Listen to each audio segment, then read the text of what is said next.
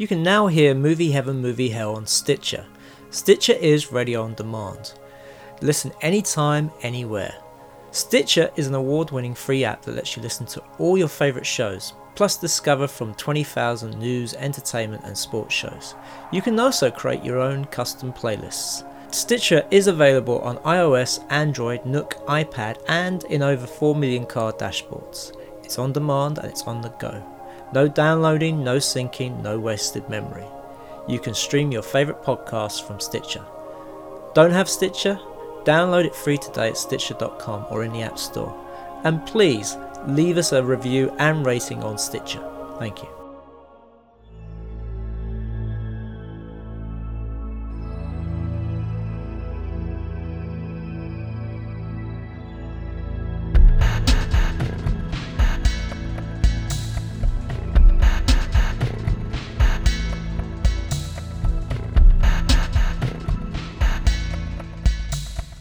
Welcome to Movie Heaven, Movie Hell with me, Simon Aiken, and.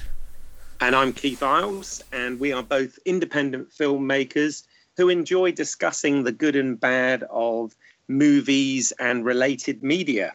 And for this uh, special Sherlock Holmes episode, we are pleased to be joined by a guest. We have writer, gamer, and Sherlockian Eddie Webb on, on the line. Hi, Eddie. Welcome to Hi. the show. Thank you so much. I'm glad to be here. How are you? Good. All good? Excellent, excellent. Well, um, just for the benefit of our listeners, Eddie, before we sort of get stuck into the whole uh, Sherlock Holmes thing that we've got lined up, um, could you just sort of tell us a little bit about yourself, what you do, what you enjoy, and uh, how you became a Sherlock Holmes fan? Sure thing. Um, uh, I am a uh, freelance video game and tabletop role playing game writer and designer. Um, so I work with uh, companies to help them with their video game scripts. Uh, uh, I also produce my own uh, games, tabletop role playing games, card games, and the like. Um, uh, one of which I just finally got out the door called Pugmire, which is a, a fantasy game involving dogs. Um, but throughout my life, I've always been interested in uh, uh, games, but also um, uh, media and how we relate to it. Uh, a lot of my personal interests come from uh, the migration of genre media into what we consider to be classic media. Uh, so things like um, the 20s and 30s detect American detective fiction tradition, or even slightly earlier, uh, the, the British detective fiction tradition, how that evolved into you know our Agatha Christie's, our uh, you know our, our Arthur Conan Doyle's, as it were, um, you know, but also uh, uh, your Philip Marlowe's, your Sam Spade's, and how now we look at that stuff as oh that that's classic literature, or that's at least given some more cachet. Um, but at the time, it was nothing of the sort. It was considered populist. It was very kind of, you know, uh, uh, uh, Penny Dreadful for the Victorian church or pulp paperback for the modern things. It was magazine fiction. It was serialized. And I've always been fascinated how the stuff that is contemporary, uh, that is considered to be kind of consumptive media, that you know, throwaway media, sometimes evolves into something that's a little more poignant. Um, Mhm. And I feel like one of the reasons why I moved into the industry I did is because I feel like games are on that cusp. I feel like uh, uh, interactive entertainments of a wide variety of stripes are starting to reach that point where film was, you know, maybe 50 years ago, where it's like it's moved into okay, yeah, you can do artistic, intriguing things. Um, and Sherlock Holmes has always been, for me, an interesting character. I I, I started reading the stories when I was very very young. My father gave me uh, a collection of short stories, and and my family gave me more and more of it because I just fell in love with it. Uh, uh, but it's always a good character because it's such a popular character. It's a bit like uh, a Superman is another good example, where it's a character most everyone has heard of, uh, and most everyone respects to a certain degree, but it is not unapproachable literature. And um, how each generation reinterprets or reapproaches that character and how the character is perceived and how the character is portrayed in media is distinctly different over time but also it, it, it has different levels of, of respectability and appreciation. Um, you can take this character, it started off as just a way to make a, uh, a, a poor physician some extra cash published in magazines, uh, can move to extremely uh, uh, uh high levels of, of, of literary uh, critique, or can become extremely trash fiction. And sometimes it's in the same decade or even in the same year where these different kind of approaches to the character come out. So that's a long way of saying is like you know my my interests both professionally and personally kind of circle around uh, uh, uh, that that that frisson, that intersection between the artistic and the populist. Yeah. Oh, I think that's a really good way of putting it, and uh, you, you, know that that. Thanks for that intro because uh, you, you, know I, I, I was um, I think it's I think it's fair to say that you know whereas William Shakespeare is is probably the most adapted mm-hmm. writer of all time, and Stephen King is like the m- most adaptive living writer of, of mm-hmm. his work. I, I guess it's it's obviously fair to say that that Sherlock Holmes is is definitely the most adapted character in, yeah. in, in, history, um, you know, as, as we stand at the moment. And, uh, you, you, know, as you've rightly said, there have been varying quality over the years. yes. um, however, you, you know, the, the, the, character does still um, you know remain very relevant and, and very popular well i mean he's he's never been more popular than he is currently has he um you, you know yeah, yeah short short of his heyday i mean you know back i mean some people have said that uh, the best way to understand Doyle's popularity at the time is is very akin to J.K. Rowling in a modern perspective.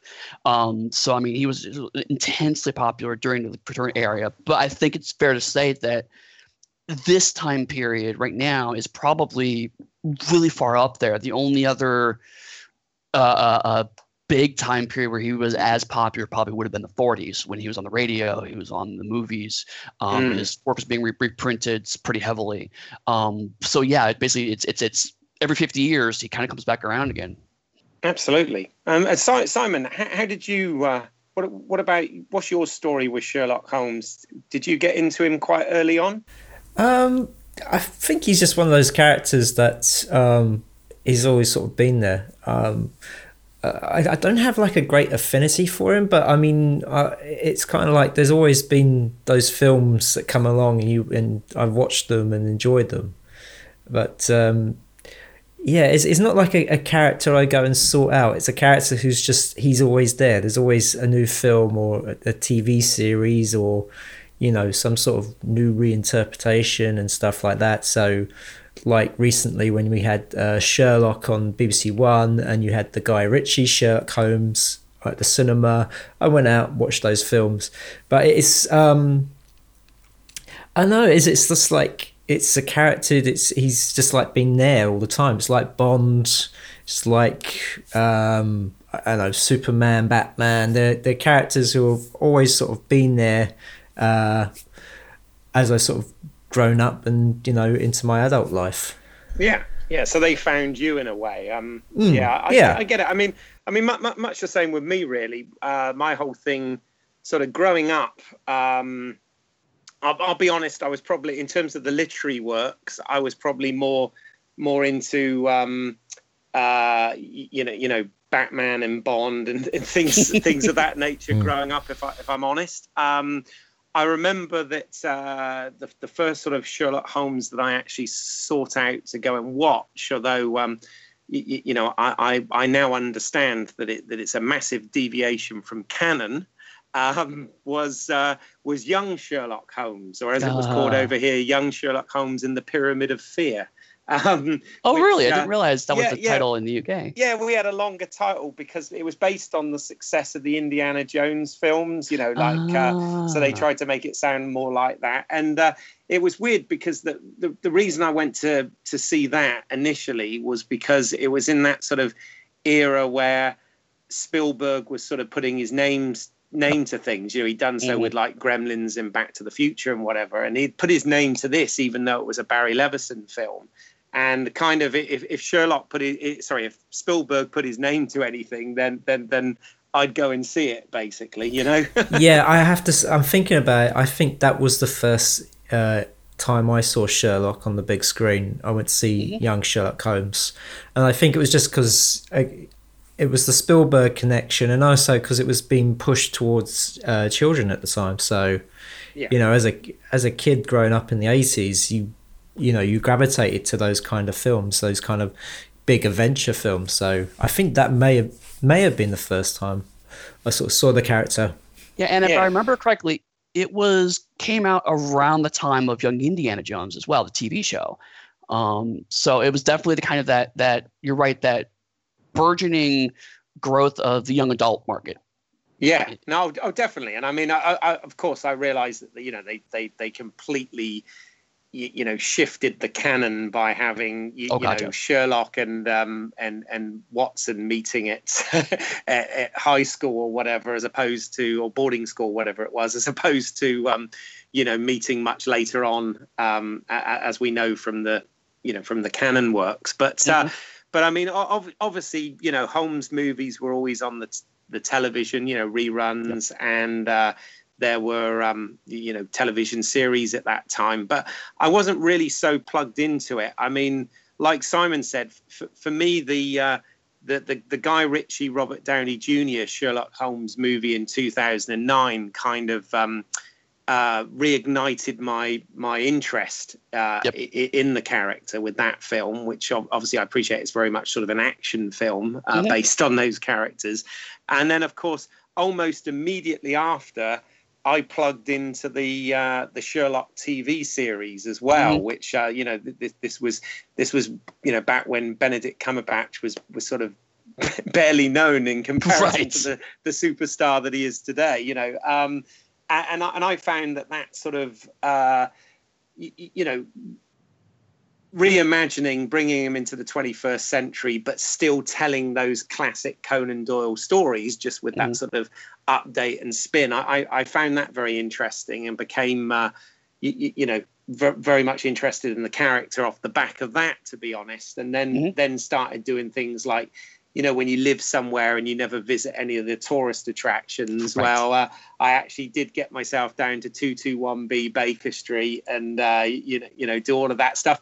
And I remember I bought the, um, it came out on DVD, the the definitive Sherlock Holmes Basil Rathbone collection, Mhm. and, and and sort of started going back and and revisiting that stuff. So um, so yeah, yeah, you, you know, he's always been around, and of course, um, you, you know, I also started watching, although I I've lost track of it in the last uh, uh, couple of seasons, but I started watching the the Elementary uh, TV series as well with with, Oh, with yeah. um, Jonny Lee Miller and. Uh, um, Lucy Liu. So Mhm. uh, y- y- you know, and again, what what what what a deviation from interpretation have you got there? But I mean, I, I think that's what keeps it interesting is they they they have sort of taken the essence of this character and the essence of of um, you, you know what he does as, as as a consulting detective and and and sort of you know put it in many different guises over the years and and we re- recently did a uh, a Roger Moore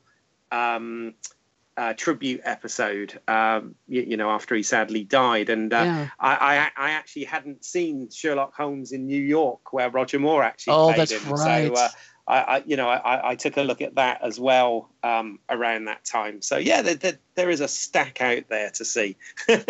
Oh yeah, I mean there, uh, that there's um uh, I don't remember where I found it, so I'm not sure how valid this is, but I've heard a couple times that there's not been a year after like the 20s where there wasn't some form of Sherlock Holmes media being produced.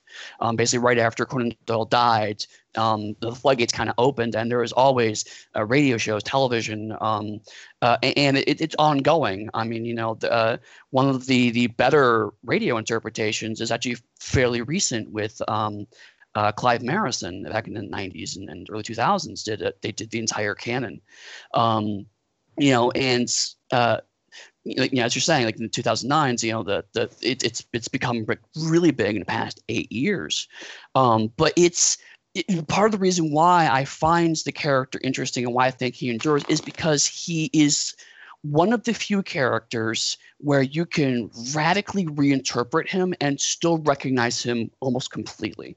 Um, there are very few characters like James Bond's pretty close to that because I mean, if you compare the James Bond interpretations, they're wildly different for each other. They're supposed to be the same guy. They're you know they're, they're which actor's playing him gives a very strong interpretation. Doctor Who is another example of a character that can really ex- accept a lot of uh, of morphology in terms of its interpretation and still recognizably that character.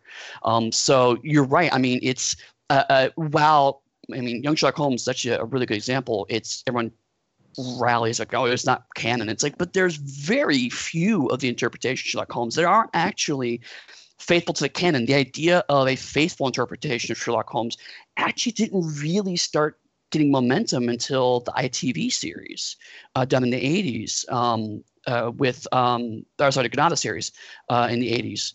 Um, I mean, that that was the first time I was like, okay, we're doing this as faithfully as possible. Uh, uh, and there's also a Soviet show that was weirdly popular in the USSR uh, that was also extremely faithful. But before then, I was like, let's twist and t- t- uh, turn him around. I mean, um, when the first stage interpretation of Holmes was being put together, uh, the director reached out to Conan Doyle and said, "Hey, I want to um, have Sherlock Holmes be married. Do you mind?" And and Doyle very famously said, "You can marry him or kill him off for all I care."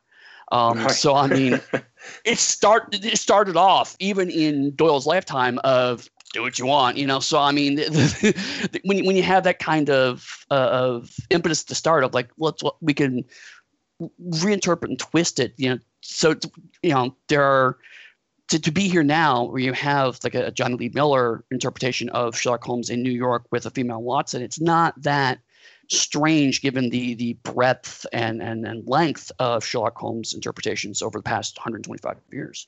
Yeah. So so you wouldn't consider yourself then you're not a purist. I mean, you're not one of these people no. that if it does deviate from canon then then suddenly it's it's not Sherlock, you know. No, I don't. And here's why. Um it's a bit of a digression, but um I've always found this very helpful for me. Um the idea that the word canon that you just used uh, actually comes from a Sherlock Holmes treatise. Uh, it was written in 1921, I believe. Uh, was written by a priest for a Catholic magazine. Um, and he wrote this entire article as the first person to coin the concept of a Sherlock Holmes canon, uh, the first person to use canon in terms of connection to media and uh, chronology. Wow. Uh, now we use and, it all the time. Yeah. right. But what's interesting is that the article he wrote, it, from start to finish, it was basically here's you know, he he he dove, he dove into very specific small details of the Sherlock Holmes stories and compared them and showed how they don't line up, and that therefore his conclusion was um, we love this stuff in spite of its inconsistent details. The whole thing was meant to be an allegory towards Catholic canon. The, uh, the idea was yes, the, the, the, the things that we study from a religious perspective don't line up, but yet we still have faith in God. And but he didn't say any of that in the, in the article. But he, he was trying to use Sherlock Holmes as a metaphor for his stance on his faith. So it's always interesting to me that nowadays we have fans you know, reenacting these tiny religious wars in their fandoms using terms from this article. Right, and it all yes. stemmed from Sherlockians basically not quite getting the joke from the, from the original pitch. Um, yeah, so no, I, have always yeah, I, I, have always argued that when people are like, you know, oh well, this like the the Guy Ritchie film, for example, it's like you know, it's not quite faithful to canon. My argument's two stands. I'm, I went into this definitely on, uh, uh, on a previous podcast, but um, it, it, my, my stance has always been a um, it's actually more faithful than you think, and here's all the stuff from the stories you don't know about. But B, we live in the same. This movie lives in the same world as the cartoon Sherlock Holmes in the 22nd century. You know? yeah. And that yeah. cartoon lasted for, for two seasons. So, I mean, you know, somebody thought that show was good. I own a DVD set. I'm not entirely sure why I own a DVD set, but I do because that show is exists and it is a thing that exists. And I, I respect the fact that it exists because um, you know, the fact that we can have two simultaneous interpretation, interpretations of this character in the modern day and they don't feel the same shows how far we can go with this. And, and so I'm, I'm definitely not a person that's like, well, this deviates from this story because, to be perfectly honest, part of the problem is that the, the canon, the original canonical stories themselves are wildly inconsistent with each other. Um, so, I mean, it's really hard to point to a, a body of work and say, well, it's not like that. Well, it's like, yeah, but this is also the same body of work that legitimately has monkey glands injected into a person as the big plot point. of how he got superpowers. yeah. So I'm not exactly super keen on well, Conan Doyle was always right because no, he uh, he missed it, missed a few times as well as hit. Uh, so I mean, it, it's it's if you love the character, whatever gets you into the character, you know, like like for you guys, it was much later in life you came in, and I, I hear this time and again. I go to Sherlock Holmes conventions or I talk to people online and they say they started with the Benedict Cumberbatch version. They started with the John yeah. Miller version. They started with, um, uh, uh, you know, the movie, and then they've since gone back. And that's one of the reasons why I find Sherlock Holmes fandom so fascinating is because you have people who are, you know, in their 70s, 80s, who remember, you know, the maybe the original 40s and 50s films, um, read the original stories, and they love it for one reason. And then you have, you know, millennials who are just now getting into it, and they love it for different reasons. And these people can get along and have very good, solid, fun conversations about their favorite characters, even though they're approaching the media from completely different standpoints. And that's just, it's a rare fandom that can have that breadth of diversity inside of it. Yeah, no, I, I agree. I mean, it, it is it is because it's about the character and the mm-hmm. interpretations of that character, and it's not like like for example star trek where it's all trying to fit right. into a certain continuity or a certain timeline or whatever where whereas you know people get upset about those sort of things. Whereas with with with Sherlock, you've got so many different interpretations in different times, and you, you know even even like they've done with Watson now and the Jonny Lee Miller one, where you know we we've got a diff- different gender mm-hmm. character, but but but you know st- still still filling that role and um and, and, you know sort of having those traits and, and and working in that story as it were and, and i think the other the other lovely thing about getting into Sherlock Holmes is, is the fact that it opens up so many other doors as well. Because, like I said, we went back and watched the Roger Moore version, which mm-hmm. was amazing. But also, um, I had never seen the the Peter Cushing um, oh, version no. of the Hound of the Baskervilles until quite recently, which which I think is amazing. You know, I really yeah. enjoyed that film. So, uh, you, you know, it, it is good, and that there is so much material to go out there and discover. And um, and, and enjoy. And uh, you, you, mentioned earlier the the audio drama. Mm-hmm. Um, mm-hmm. I do actually enjoy a good audio drama, particularly with, with some of the driving and traveling that I do. So, uh, mm-hmm. are, th- are, those recommended? Are they? Yeah. Um. Uh. uh the. Uh, I, I don't remember who the. Uh, uh, you know, Bert Coules is the producer for them, uh, uh, and Clive Merrison plays Holmes. Uh, but they're actually quite good. It is one of the only interpretations of, of Holmes that actually goes through every single story in the original canon and adapts it. So it has the distinction wow. of being the only one that's comprehensive. Um, so, so, but it took them 20 years to get there. They started off like I think it was the early 90s. Uh, the show started off, um, and so you can get the you can get the collections on uh, uh, DVD or sorry CD now. Um, Audible has a, a, large number of them too. Um, but they're quite good because uh, they attempt to be faithful, but also they recognize that they're playing for a modern radio audience as opposed to the radio audience of like the 40s and 50s. Um, and so it tries to use much more kind of modern pacing. Uh, there's a fair bit of rather than Holmes telling you the things he did, uh, they'll in fact reenact those scenarios. Some of the, the, stories that happen in the background that we only find out later, uh, they'll actually intercut that backstory in the with the, with the main Holmes and Watson narrative. Uh, so it's a little pacier and it's a little more kind of uh, of upfront. And then now that they've that show's gone through uh, the the original canon, um, they started writing not only their own original uh, episodes, but also they've been adapting um, other people's uh, a pastiche of Holmes. Oh wow. Um, Okay. So I mean, it, it, it, it's extremely comprehensive. Um, you, you, but it's really hard to kind of because it, it's meant to be kind of much like the original stories pick it up set it down there's not really a, a, a, character arc or anything that's happening in the stories so you can just pick up really any collection of them and, and find it to be, be quite good all oh, right, they're quite episodic then in their yes. nature, rather than yeah. Okay, um, uh, the the uh, when it gets to the novels, um, that those are usually two 45 minute episodes. Um, so it, it's about now. So that's where it gets episodic. Um, but the other ones are all the short stories, and those are pretty consistently just like one uh, uh, 45 minute episode kind of knocks the whole story out. Ideal. Okay, I'll have to check those out. Most definitely. Most definitely. Um, well, I mean, for the purpose of our podcast, we we, we asked you what I'm guessing was was a, a fairly difficult question. Um, it was.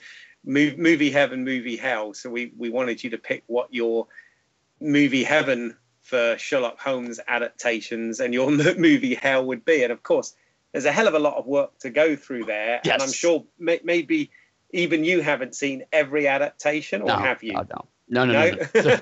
There's no way I could possibly watch all of them.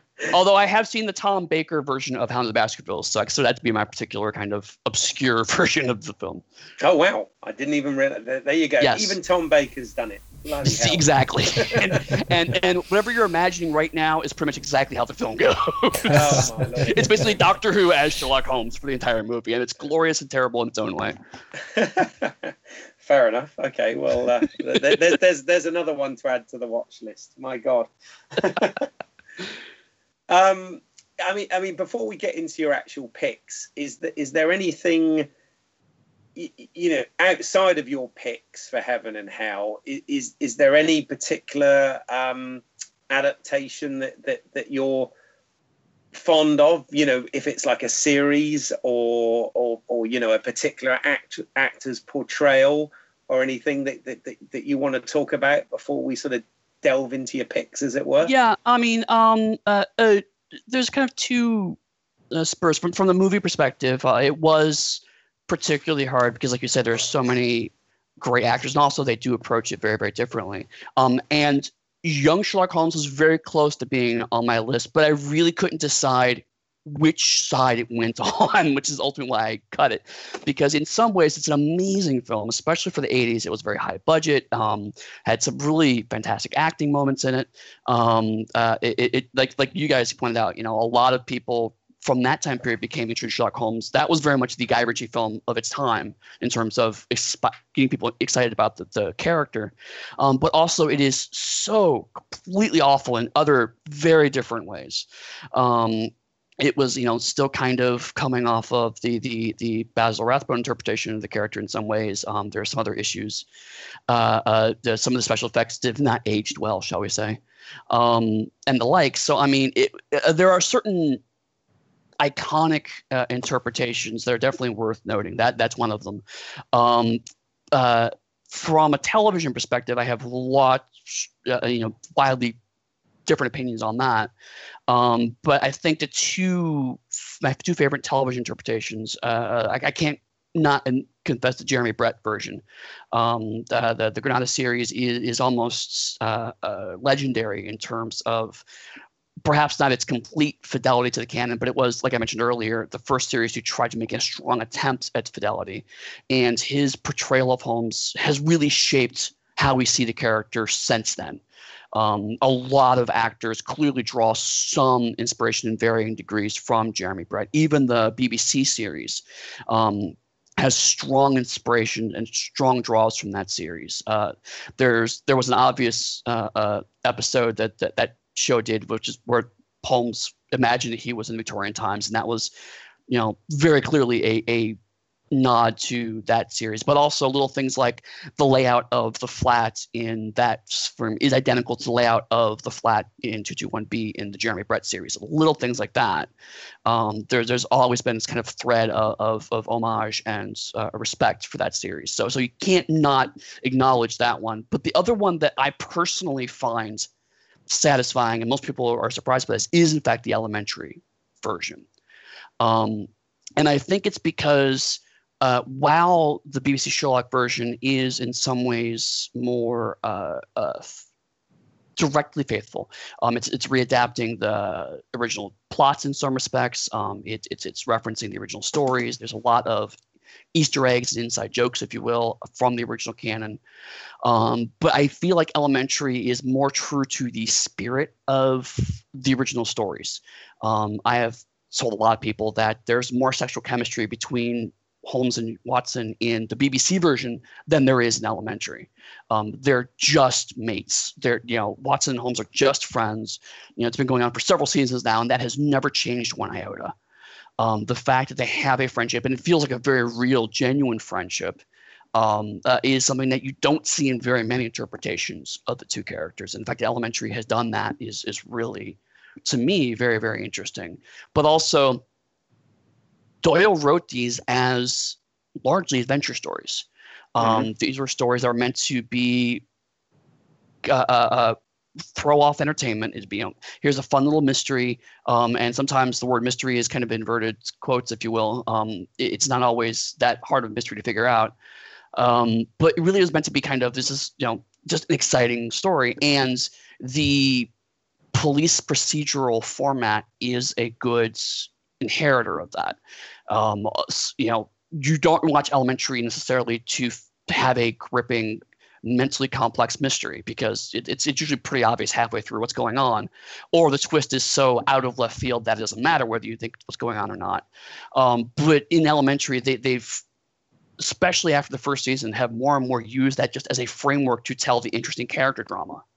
Mm-hmm. Um, which is kind of how the stories, as Doyle wrote them, evolved. They started off as just fun stories, but over time, he recognized that people were interested in like you know he would questions like, "What about Sherlock Holmes' family?" And then suddenly, uh, his brother now appears in the stories, and they start referencing Mycroft. You know, they want to know about Watson's home life, and suddenly they start getting glimpses of uh, his wife and what goes on with his marriage.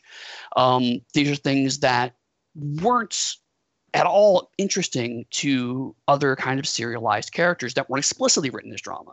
You know, the kind of um, uh, Penny Dreadful prior to that were just either the characters were just frameworks to kind of tell a story or it was such hyperbolic melodrama that it was nothing but characterization. Uh, and this is the first time they had that middle ground. Um, so I feel like Elementary kind of, somewhat through design, somewhat through happenstance, really kind of draws into that spirit in a lot of ways that other interpretations either just can't do because of their length uh, or are really more focused on perhaps some different sides of Sherlock Holmes that to me don't don't resonate as well as, as seeing that that mm. that kind of you know what do you do when you have to crank out another script because you have to make money and what kind of criticisms do you make from that pressure that's very close to exactly where doyle was writing from and so you get a lot of very kind of that same frisson but from a modern perspective wow okay i mean that's a really interesting perspective on it because um, you, you, know, I always looked at when, when, when sort of elementary was launched. Um, mm. I sort of thought to myself, right, you've, you've kind of got in, in this time we live in now, sort of three strands of Sherlock Holmes going on. You've got the sort of, you know, big, big budget, high spectacle action mm-hmm. movies with you know Robert Downey Jr. in the in the lead, and you know you've got those sort of things going on. Because if memory serves, neither of those films they they've both been original stories, just obviously using the, yes. The, the, the Victorian setting and the you know the, the the Holmes and Watson characters and and a lot of the other characters from the canon. Uh, um, uh, yeah, I mean, uh, uh, uh well, brief digression, but uh, Game of Shadows second movie does actually pull, draw some set pieces from the fiction, um, and a couple of oh, things. The Reichenbach Falls thing. Yeah, yeah, yeah. Uh, um, yes. but but uh, definitely, you're right there that they're generally original stories, and the, the conceit is that you can then see when Watson wrote the quote unquote stories after those events, you can see, okay, maybe I see how he interpreted how the movie into what this story actually ended up being. So it's kind of a, a backwards engineering of this is the things that Watson actually experienced before he wrote the stories. So I, mean, I, think it's kind of the conceit they were going with. But yes, you're right. Like Otherwise, they're original stories. Yeah, yeah. No, f- fair enough. So there was sort of that, and then obviously you had the BBC Sherlock series, which right. was, um, you, you know, there were essentially you know three TV movies a year, which right. you know were were contemporary reimaginings of the the original Conan Doyle um, you know stories and works and sort of mm-hmm. updated for a modern audience but still with you know somewhat sort of true interpretations of the characters and the character dynamic and whatever mm-hmm. and then where i sort of saw elementary fit in was was well this this this is you know this is something quite different in the fact that they, they they've taken the character and the sort of essence of the character but they, they they've set him on another continent and then mm-hmm. obviously watson they, they they've changed the the the gender, ethnicity, and the entire backstory of the character, but mm-hmm. sort of have have her sort of filling a, a similar role. Mm-hmm. And you've sort of set, set them in this, and they, they they they came across as sort of very, as you said, sort of police procedural, episodic um, stories. And and of course, yes, they, they they they brought Mycroft into it, and they sort of merged the characters of of uh, Irene Adler and and Moriarty into mm-hmm. one, which again is controversial to some people, but you, you, know, I thought I thought they they handled that quite well. But yeah, unfortunately, what what I was finding was that they they were becoming so episodic and because there was sort of 22 23 episodes per season or whatever with the amount of stuff on i, I started to kind of lose the thread of it a little bit. Um, yeah. So I, I, think I actually stopped watching it when they they they bought um, John Noble, who's an amazing actor. I really loved him in Fringe, yeah. But they mm-hmm. they brought him in to play Sherlock's father, which which yep. My understanding, correct me if I'm wrong, but that's actually new to the family of of Sherlock. Correct, Holmes. completely um, invented. Right, yeah.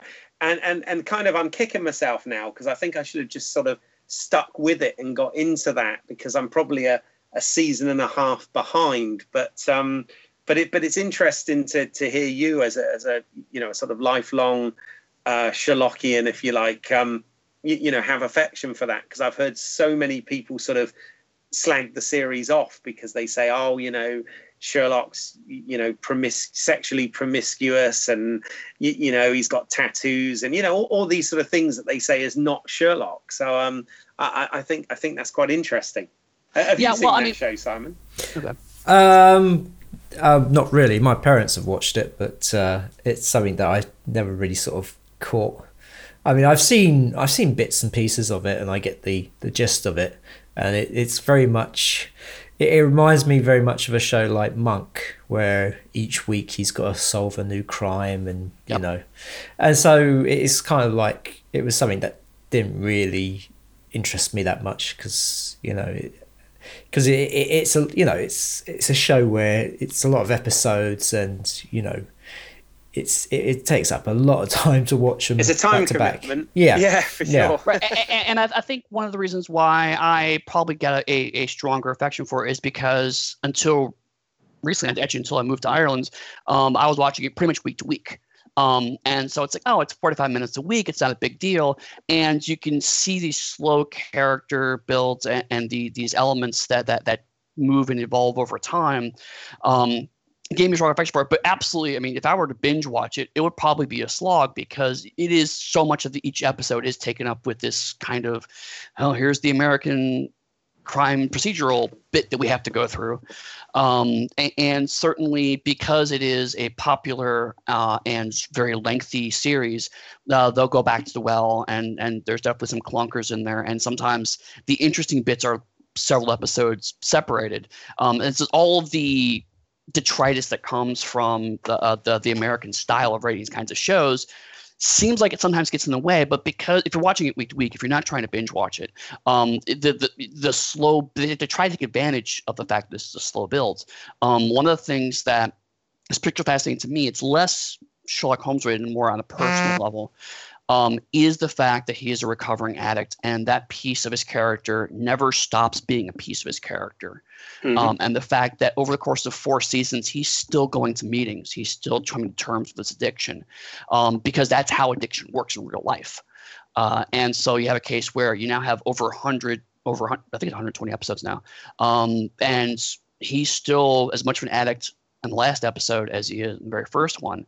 Um, and the fact that they're just not flinching away from this aspect of his character. He's not magically cured. He's not, they just don't forget about it. it, it it's, it's very much a part of, of the dynamic. Um, and it's something that was in the background of the original stories. Um, some people have argued that Doyle never meant for the addiction to be a part of the character, but I've always felt that it was more uh, uh, prudishness from a sense of Victorian literature rather than actually. He was a physician. He knew the, the ravages that uh, uh, uh, opiate addiction had on his patients. Um, and there are certainly pits of the canon where Watson is extremely clear about his stance on it. It's it's Watson does not condone it in any way. Um, is one of the few times where the two characters actually have uh, an altercation that does not get resolved in Holmes's favor uh, from the canon. Uh, so I mean, this is it's, it's really hard to say that this is not an important part of the character, but yet no other format allows you to go into that in depth because it's either a movie to where that those kinds of things are going to go on the cutting room floor, Um, or it's the entire point of the adaptation where you get things like 7% Solution by Nicholas Meyer, where mm-hmm. his addiction is the entire part part of the film and there's no mystery at all. Um, so this is one of the few times where you can see what is it like to be a functioning private consultant while struggling with this addiction.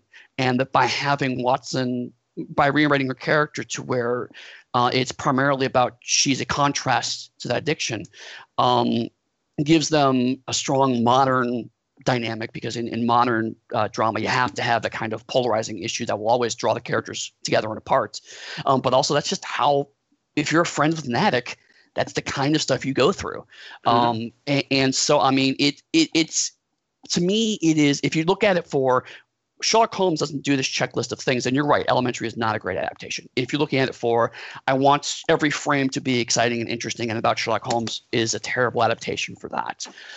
For if you take the core of what the character is and then use modern writing to re-examine those core elements, it's actually quite good um, from that perspective. Uh, uh, but again, it's one of those things where it's like it, it's it's written for network television. It's not written for the Netflix novel. It's not written for uh, the DVD model. Um, and so sometimes it feels a bit sluggish from modern perspectives because it's trying to do different things. Mm-hmm. Uh, so it, it it's but I mean the same can be said for any interpretation of Holmes, the original stories, the movies. Um, if you're watching Young Sherlock Holmes, with the idea of this is going to be a faithful interpretation of the character, you're going to be sorely disappointed. But like like you guys pointed out, if you look at it from the mold, uh, this was the Indiana Jones pulp adventure interpretation of Sherlock Holmes. It nails it perfectly. Yeah, yeah. Well, I mean, I'm I'm, I'm glad I'm glad Elementary's going strong and still going well because obviously there was a lot of controversy around oh, yeah. when it first came out simply because obviously um, you know, Benedict Cumberbatch and Jonny Lee Miller had been doing sort of interchangeable roles on stage in, in the in the Frankenstein um, uh, play directed by Danny Boyle, yeah, which was which was amazing, by the way. But um, you, you, you, know, and and a lot of people just thought it was a a, a bit of a cheap gag and all this sort of thing. But um, uh, you know, I, I think Johnny Jonny Lee Miller's a really good actor, and uh, mm-hmm. you you know his to me his interpretation of Sherlock is different enough from uh, what Benedict Cumberbatch is doing wonderfully well, you know, in, in, in the BBC show to, to, to mm-hmm. make them, you, you know, their their own stand stand up in their own right, if you like. And I I think yeah, there's definitely room out there for both of them. So w- why not? You know. Mm, um, cool. I just one thing I wanted to bring up, uh, which has been kind of interesting about the um, with Sherlock Holmes, is the adaptations where they take it take it upon themselves to you know make Sherlock Holmes maybe not the main character or mm-hmm. so the lights of Without a Clue or mm-hmm. um, I, I don't believe I couldn't just found out that uh, Peter Cook and Dudley Moore did like their own version of Hound of the Baskervilles, which it's like that's that's like a little blow my mind a bit. I yeah, I'd love to see that because I can imagine it's quite funny or quite awful. But um, probably a little bit of both. Yeah, yeah. Um, but I mean, this this this whole um, you know the the fact that they they you can you can take it and make it look like you know that uh, that the main character was not what he's made out to be. I always find kind of interesting. What do you, um, what do you guys think about that? I would say is that there's actually a, a, long tradition of it, and now I'm going to really dig into the obscurities of Sherlockiana. Um, but uh, back in the 60s, um, there was a writer named uh, Robert L. Fish who wrote a bunch of stories for Ellery Queen's mystery magazine, um, and he called them the Schlock Holmes stories.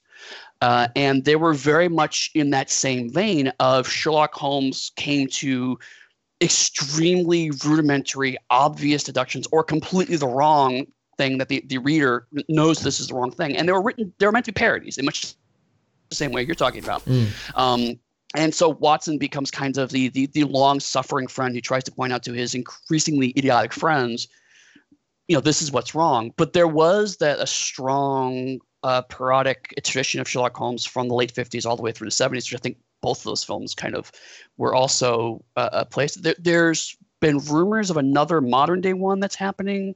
Um, I think they got cans though.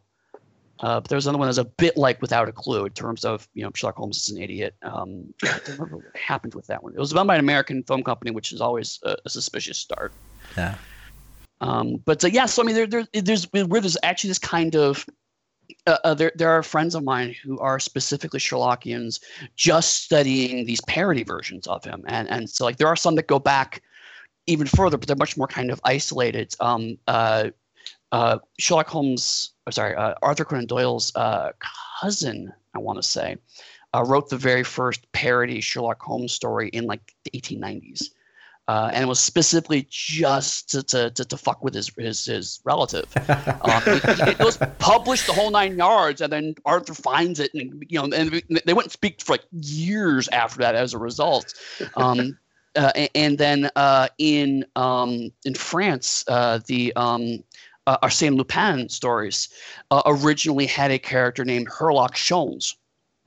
Uh, and and he and Arthur, you know, got his lawyers and, and solicitors to kind of, you know, yell at the French, and and and, and so in, for for many years that character was rewritten and replaced with a completely different character that was obviously Sherlock Holmes, a different name, and it's only been recently that they start to reprint uh, English translations of uh, the Arsène Lupin stories with Herlock Sholmes put back in um, because now the argument, and this is hilarious, the argument is that Herlock Sholmes is a unique character in its own rights from a legal perspective, and therefore should be reinstated. so there's this, there's, there's this weird kind of, of circle that happens now with, with the parodic interpretations of Sherlock Holmes, where they're starting to become their own little mini literary and media movements interpretation of the character. Wow. Yeah. There you go. It shows what a powerful character it is to have that many interpretations. Exactly. Uh, and I would be right in saying that Hound of the Baskervilles is the most adapted uh, story. Yes. yes. For reasons that baffle me, actually. I mean, it's not yeah. entirely baffling. Um, it, it, it, it's, it's just really a good story, but also it is a story that has the least amount of Sherlock Holmes in it, which is why it's always weird. Yeah. It also, it also, in my opinion, didn't quite work with the uh, with the with the Sherlock TV you know reimaginings right. that that that for me was one of the weaker of the adaptations mm-hmm. um yeah i know that's just me but I, I, yeah i didn't think that one was was quite up there with with with some of the other stuff and i think it's i think it's a tough it's a tough um it's a tough story to try and uh you, you know adapt into a sort of contemporary time where it's it's all supposed to be realistic and and, and make total sense um, right. I, I, think that's a bit of a tricky one to to, to adapt because it's it's it's uh, you know it, it, it's it's slightly more um, you know far fetched than some of the other stories. Yeah, it? it's it's it's definitely stemming from the the Gothic tradition of the time in, in the, the, the very original sense of it's meant to be heightened uh, supernatural um, and of course the idea is that then the whole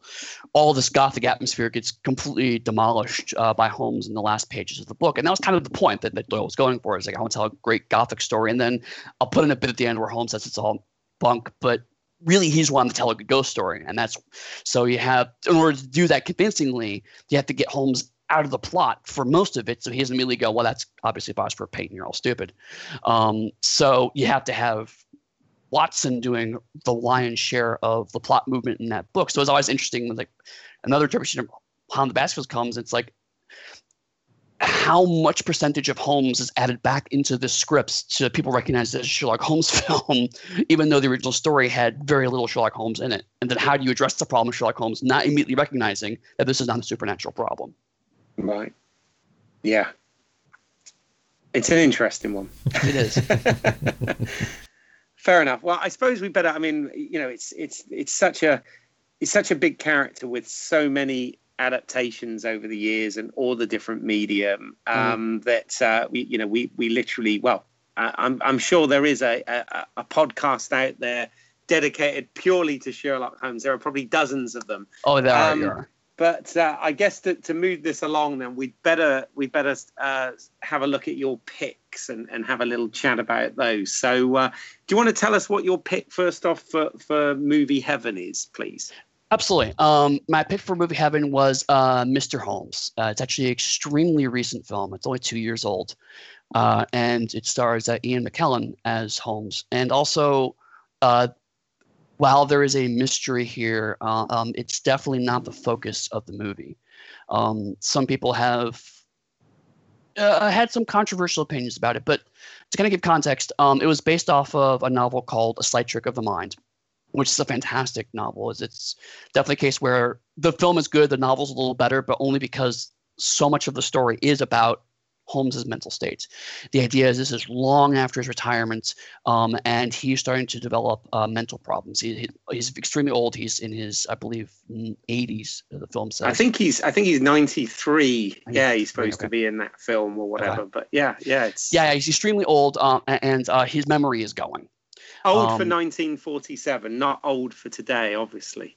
right. Yeah. Yeah. For, for the medical of the time, uh, and also specifically, uh, um, uh, and very intentionally, the film is positioned right after World War II, uh, uh, and and that big, that's a big portion of, of, of kind of the tension of the film.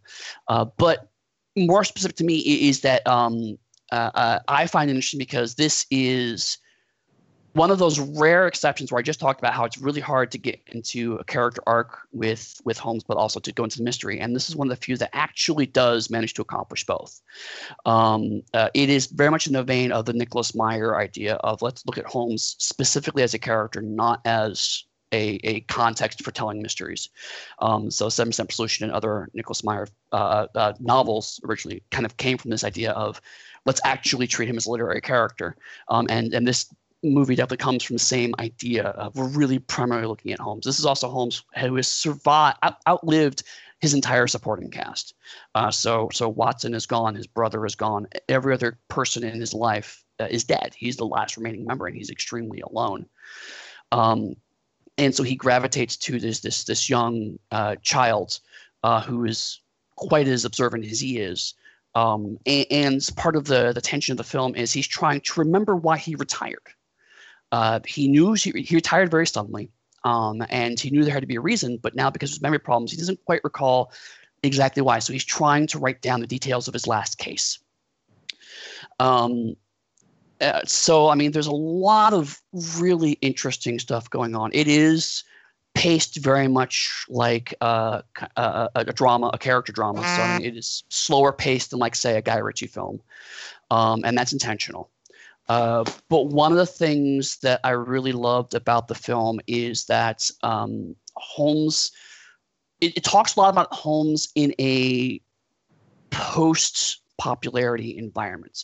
Um, there's always the conceit in short stories is that uh, Watson is publishing them uh, after the cases that he was a part of, and so they're meant to be memoirs. Um, and because of how long the stories were written for, it ran to the point eventually where Holmes would have been logically active at the time that the stories were being published.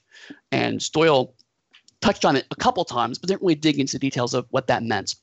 And so this movie goes into things like the fact that Holmes does not actually live at 221B Baker Street because that would be really dumb to publish your address when people want to kill you on a regular basis.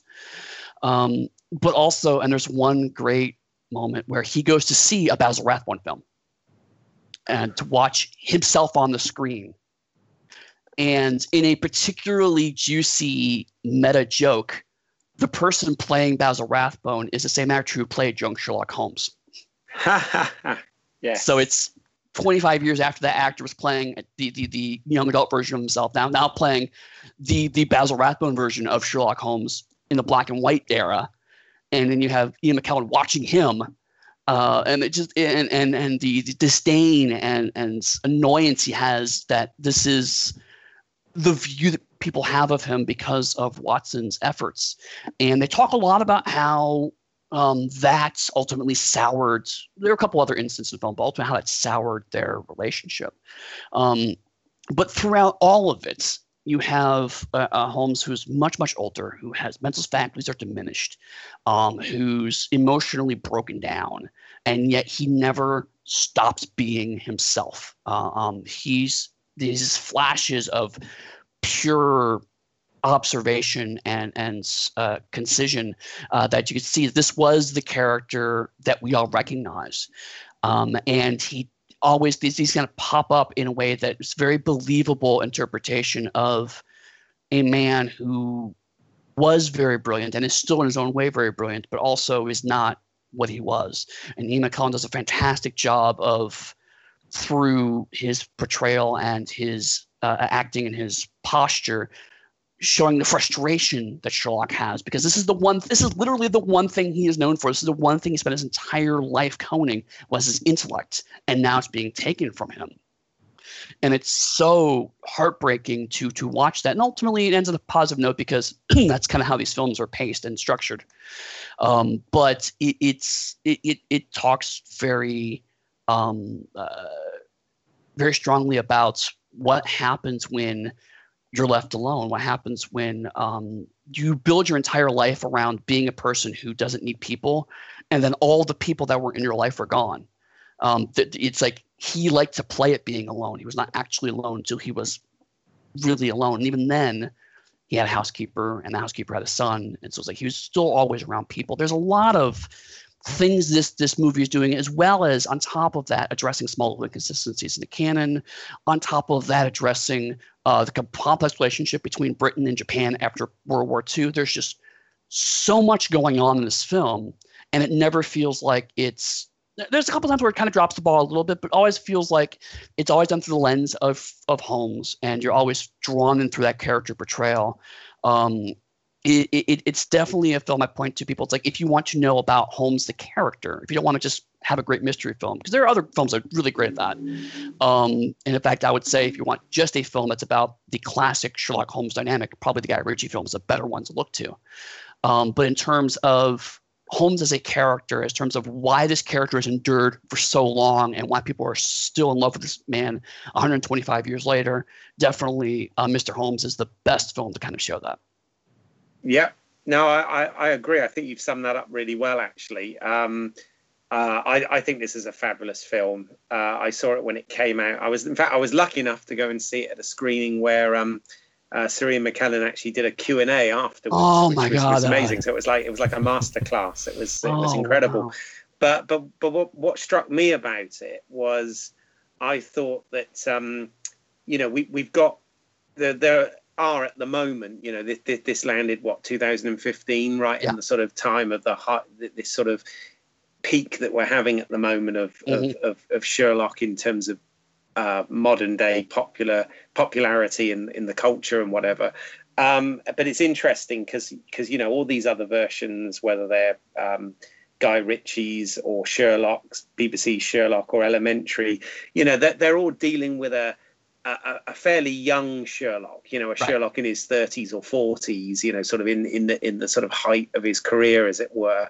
Um, and I just think, yeah, you know, dealing with him much later in his life, um, y- y- you know, was a really interesting uh, prism through which to see this for once. And like you said, without the, you, you know, dealing with that issue of, you know, Sherlock's a, you know, a total sociopath and and and Mhm. you know, not doesn't have good people skills whatsoever, and you know, sort of likes to think of himself as completely self-sufficient yet you know he's always in all of the stories had this massive support network of, of Mhm. other characters and family etc around him and to sort of strip that away and to deal with the sort of dementia um, of the character. I mean I, I you know during it as well. Um, and, and it is it's beautifully made it's beautifully acted. Um, you know he's got great supporting cast you've got laura linney in this who's who's Mhm. you know fantastic actress as well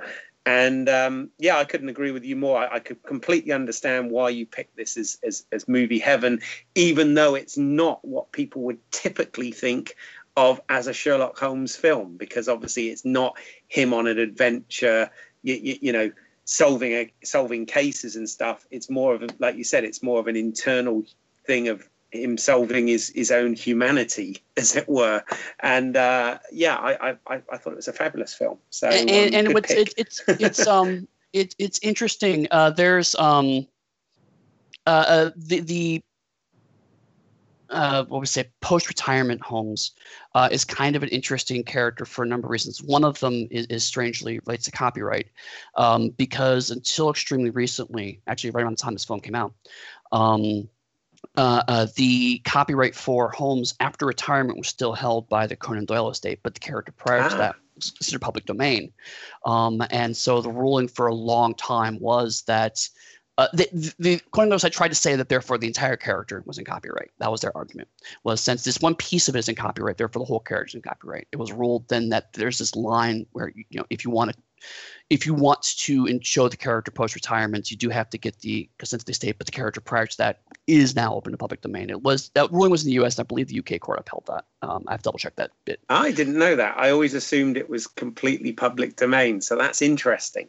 That, right, which is uh, why you don't see a lot of interpretations of him in this time period. That's one of the reasons why Mr. Holmes is particularly striking, and also one of the reasons why I think it failed in the theaters is because people came in with a very different expectation. You see a film called Mr. Holmes, you're expecting to see a certain kind of movie, and this movie is not that. Yeah. Um, but I think it's Well, one of the this- why. Well, this is the problem. They've sort of turned him into an action hero in Right. in the other films, haven't Correct. they? Which, which, let's be honest, uh, you know, you know, that's that's not really what what he is. And uh, well, it's like I said, when when I grew up, I, you know, I, I admitted it at the beginning. I was more drawn to, you know, Batman and James Bond as fictional characters, even though you know one could argue that they have a few in terms of the detective side of things, you know, a few similarities in there, Mhm. but but you know, but they were very much men of action rather Right. than men of intellect. And uh, it's interesting with the Robert Downey Jr. films, they kind of have made him a man of action as well. And and and you're absolutely right. You know, th- th- this this is this is purely a drama and a very good one. Mhm. But you're right. People who are sort of fans of, of, of, of that franchise then come in to see, oh, let's see a film about him being older and, and, having it being, you, you know, a much more sort of emotional, inward type film, then then yeah, I, I guess it would be. I mean, was it a failure? I, I know it was. I know it was critically a success. Was was it a commercial failure? I'm it was a commercial sure. failure, yeah. Oh, was it? Oh, it's Yeah. a real shame. It's a real It shame. is.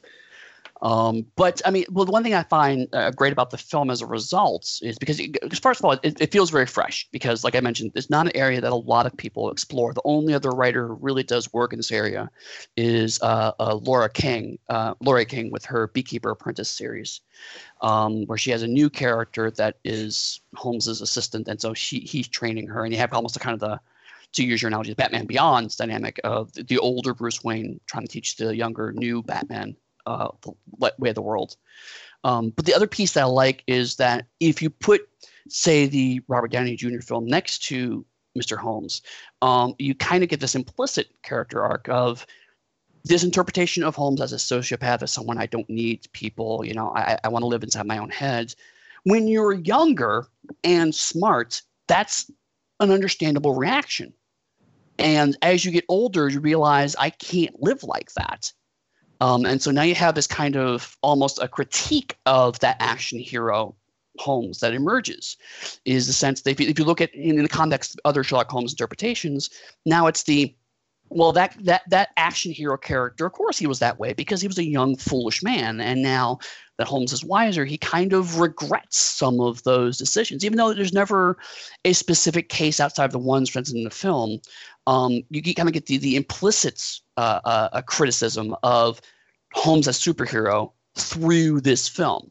Um, and I think that that doesn't diminish or invalidate those other interpretations, but rather it does show we can do more with this character. This character is not Yeah. just a superhero interpretation.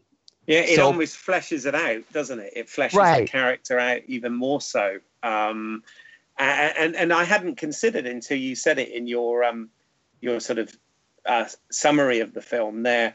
Um, I hadn't thought of that, but yes, it does indeed also sort of explain inconsistencies in the canon uh, uh, as well, and this film does address that, which. Uh, which, which, yeah, that, that's actually pretty clever because it's it's quite subtle in the way that it does so. But um, yeah, yeah, you, you, you can you can see why, uh, you, you know, well, by his irritation of how, you, you, you know, the the popular culture in inverted commas remembered him. it's yeah, it's uh, yeah, interesting. Right, and also, I mean, you know, it, it addresses little things that happen in the real world, like the fact that um, uh, Sherlock Holmes was so popular that he was translated into a wide variety of languages, including Japanese. Um, and so the idea of Holmes going to Japan and meeting someone who has a copy of Sherlock Holmes in Japanese um, is a thing that could have happened had he really existed. So there's this, again um, between little bits like that and also the more obvious kind of things of him seeing a Basil Rathbone film, uh, you have this great exploration of what if the man really existed and had mm. to live through our popular culture interpretation of him. Yeah, well, I mean that that's the thing. This this film treats it, and this is what I think the filmmakers did that was very clever with this. Is of course we all know, you know, it's a fictional character, mm-hmm. but they almost treat this film like a biopic Yes. You know what I mean? It's, yeah. It's it, it even has that sort of um, feel to it. When, when you go and watch, you know, movies nowadays that are biopics about characters that lived at a certain time and whatever, um, you, you know, the, the, the way this film was set up, um, it has almost that same feeling to it. So, uh, um, you, you, know, it was quite interesting that they did that. And of course, casting a, a wonderful actor like Sir Ian McKellen was great because you know he's sort of he, he, his actual age is sort of in between the two ages that he plays right. in in the film. So you know with the prosthetics and everything, they they they they made him up to be in his nineties. But then obviously you had the stuff that was taking place um, thirty years earlier as well. Um, mm and and, and it kind of worked, didn't it? I thought it was. Uh, yeah, absolutely. You, you know, it, it, it, was quite. Have you seen this one, Simon? I have, and funny enough, I was going to ask you guys if you had seen it, and uh, I thankfully I sort of glad I didn't ask you that question because uh... that would have been awkward. Yes. What uh, we're going to talk about. Uh,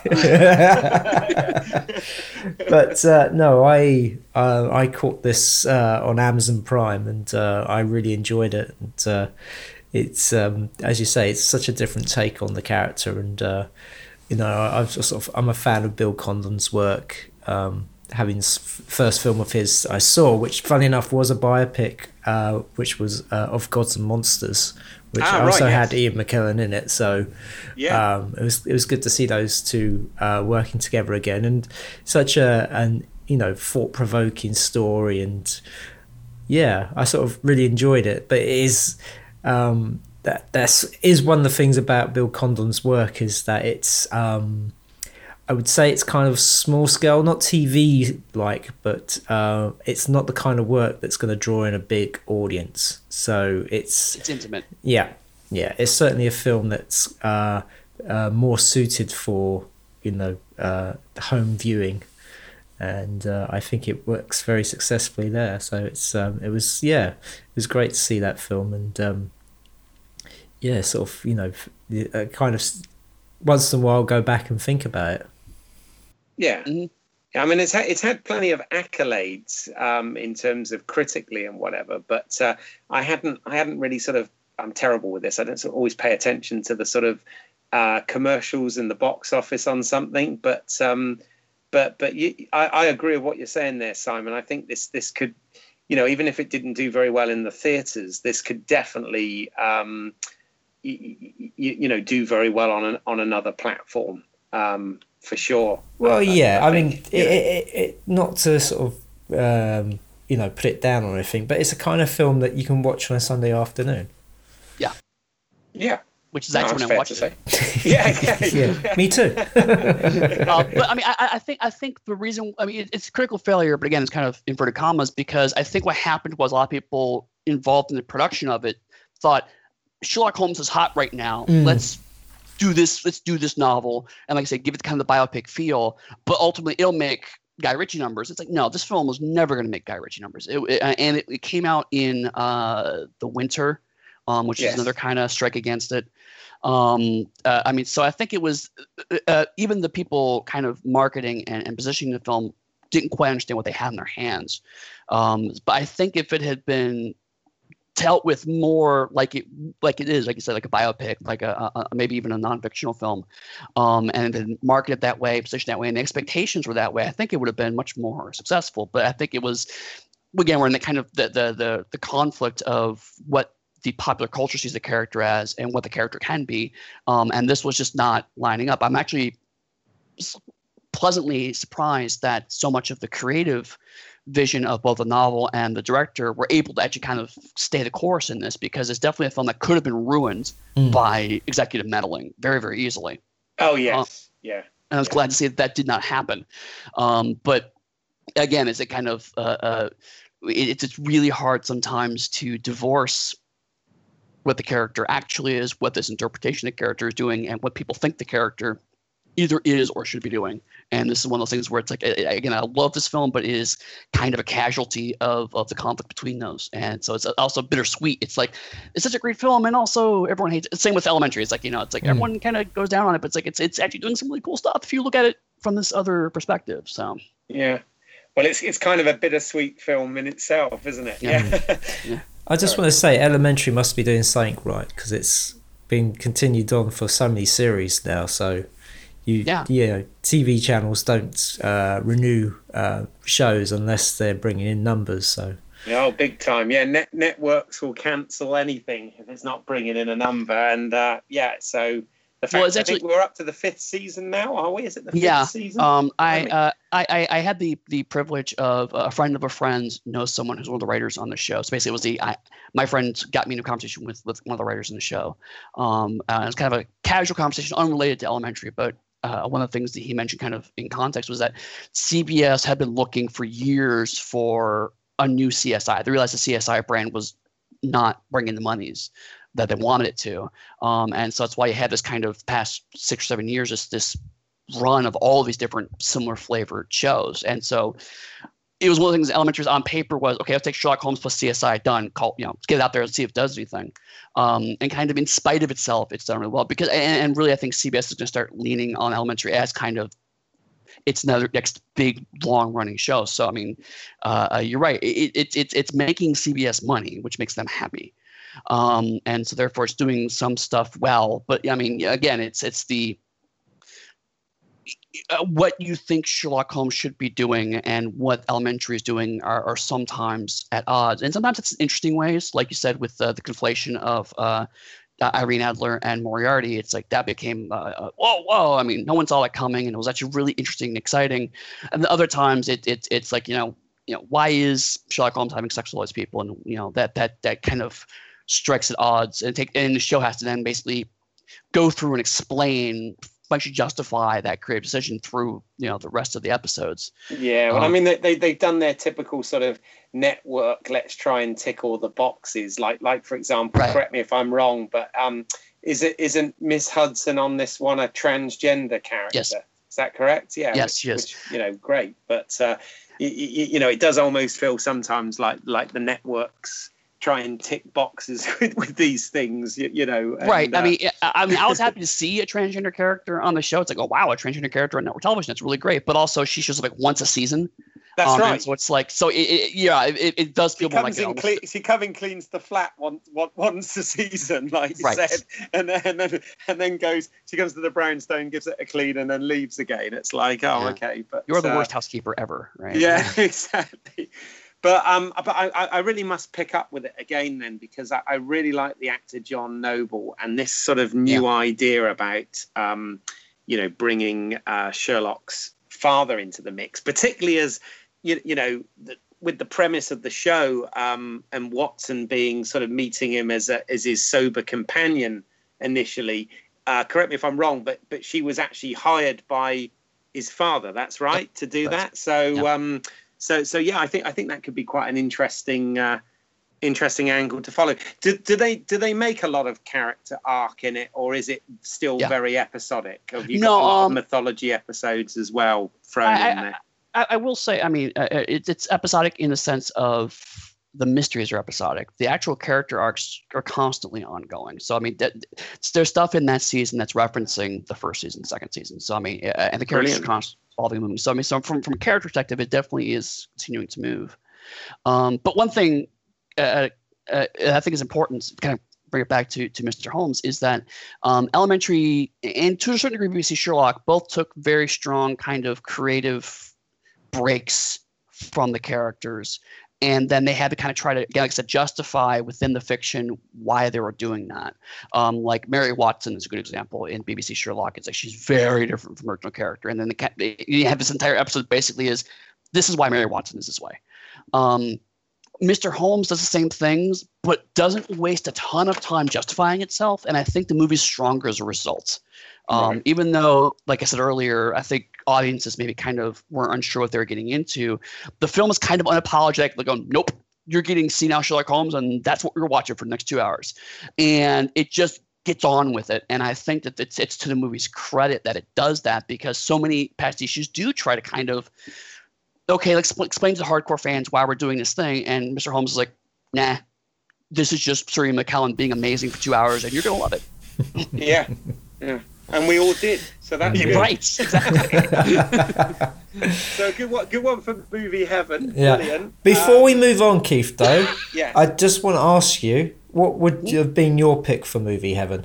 Quickly. Oh my god! Uh, oh, I haven't even thought about that. I'll be back in two hours. Um, Okay. Yeah, yeah. Uh, I, I don't know. You you obviously have something on the tip of your tongue that Yes. you're going to suggest. Yeah, go Um, it. I'm gonna. s- I loved this when I was a kid, and um, it's a TV show called The Baker Street Boys. And Oh, right. I have not seen that one. It was. Oh well. Good luck finding it because it's from 1983. It was a BBC One um, children's show, and it was. Um, it was um, following like a they the um, what they call the Baker Street. Um, Irregulars. Irregulars, yes. But in Oh, this right. in this they were called the Baker Street Boys and they were kind of like a gang of street urchins who um I believe in one of the episodes had to uh they were solving their own crimes as well as sh- helping Sherlock Holmes and I think there was an episode where they had to find Sherlock Holmes. He'd gone missing. hmm And uh, that I sounds just interesting. yeah, and I just I remember seeing that as a kid. That was um, it was on uh, children's BBC. It was um, they did like one season of it, and uh, you know, it was, I think it's just sort of talking about Sherlock Holmes and all the different iterations. It just kind of you know came back to me that show, and so. I thought, you know, that's something that was a lot different. Um, film wise, um, I've always enjoyed Michael Caine's Sherlock Holmes in Without a Clue. Oh yeah. yeah, Yeah. yeah, yeah. No, that's. That, that's Yeah. interesting. I mean, it, it does bring up the point as well of, of you, you know, we obviously think everything is available, but it's it's amazing how much um, stuff out there, how much material still is not available. Um, I, ca- I can name a Sherlock Holmes example. Actually, um, we had we were lucky enough to have as a guest on one of our episodes um, the American film producer Kenneth Johnson Mhm. and um, uh, he had done an adaptation of Sherlock Holmes in the 90s, which the conceit of that one was um, the character of Sherlock Holmes uh, in the Victorian times uh, gets gets frozen and is reawakened Yes. in what was then contemporary era, and Uh-huh. um, uh, that you know I've I've asked Kenneth about that because I want and and he said sadly it is not available. Uh, No. It's owned, you know, he doesn't own it. It's owned by, I think it is CBS actually owned a lot of the uh, Sherlock television rights, and um, it's not been released on DVD or Blu-ray or, or anything. It's it, on demand. It's just not available to see at all, and uh, you know that's a real shame because um, you, you know something like that now, if they if they repackaged that up now, that could probably sell because you know people are into Sherlock Holmes. So You know what's you know what's more interesting? You know what's more interesting about interpretation? That actually is the first time that Watson was a woman. Oh, there you go. Yes, in fact, I think that's how we got talking about it. Yes, um, i- indeed, yeah, because they're obviously making making out that the you know the elementary that's the big the big oh you know this has not been done before, and you're right, she is Yep. in that a woman, right? Mhm. Yes, yeah, Like, there's one of the things I've heard about. It's almost like it's, it's like it's like it's like Bigfoot sightings. So Sherlock is going, "Oh, have you heard about the show?" It's like, "Yeah, I remember. uh, Here's a snippet from the TV guy," and like trying to reconstruct the show because you're right, no one can find it. It's it's just not available. yeah. No, it's a shame. It's a shame because I'd like to see that, and uh, y- y- you know. Um, but there you go. But in terms of what my heaven pick would be, uh, I, I, couldn't, I couldn't tell you right now. Um, I really couldn't. Um, so uh, I'd need to think about that one. I, little will say, Yeah. um, what was very nearly my heaven pick was The Great Mouse Detective.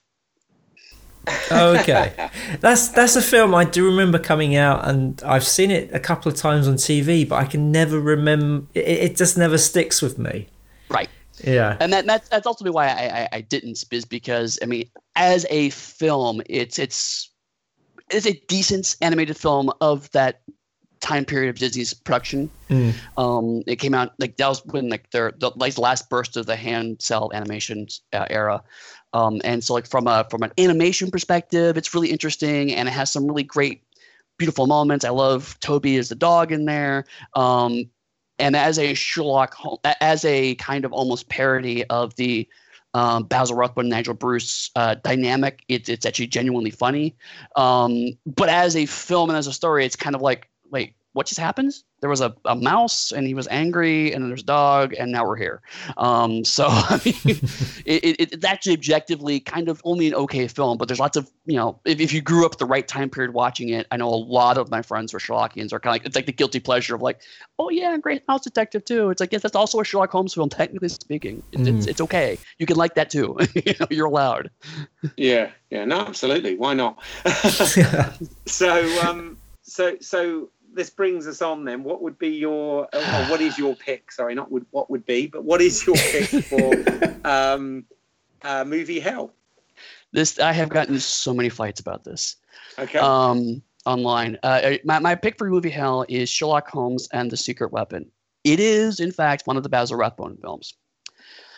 And um, eh, this film, in context, is slightly interesting. It is one of the uh, uh, swath of films um, that they did. So, I have, actually, I have to step back a little bit. Actually, but before you before Yeah. you get into that, let me just just just because I want to make sure I'm understanding this correctly. Okay. First off, obviously the Basil Rathbone, Nigel Bruce um, series of, of, of, of Holmes and Watson.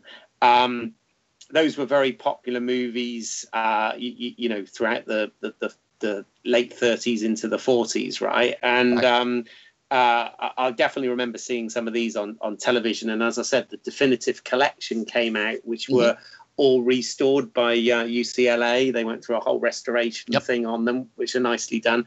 But correct me if I'm wrong. The, the, the first two of those films were indeed um, set in Victorian England, but yes. from there on they can't because again you, you know everybody says oh what sherlock's done is so so groundbreaking by you know taking holmes and watson and putting them in in the 21st you know putting them in contemporary times but isn't that sort of what they did with the basil rathbone series in so much as they set them when they were made so they were made during sort of world war ii in in, in the in the 40s is, That- is that that's- right That's exactly that's what I was gonna was gonna say. Um, so Right. you, you definitely hit the nail on the head. What happened was um, the first two films uh, were done uh, by one film studio, uh, and then they let the rights lapse, uh, and so an, a rival studio bought both Nigel Bruce and uh, uh, Basil Rathbone's contracts so they could do other Sherlock Holmes. But their first studio had the visual rights to Holmes in the classic costume.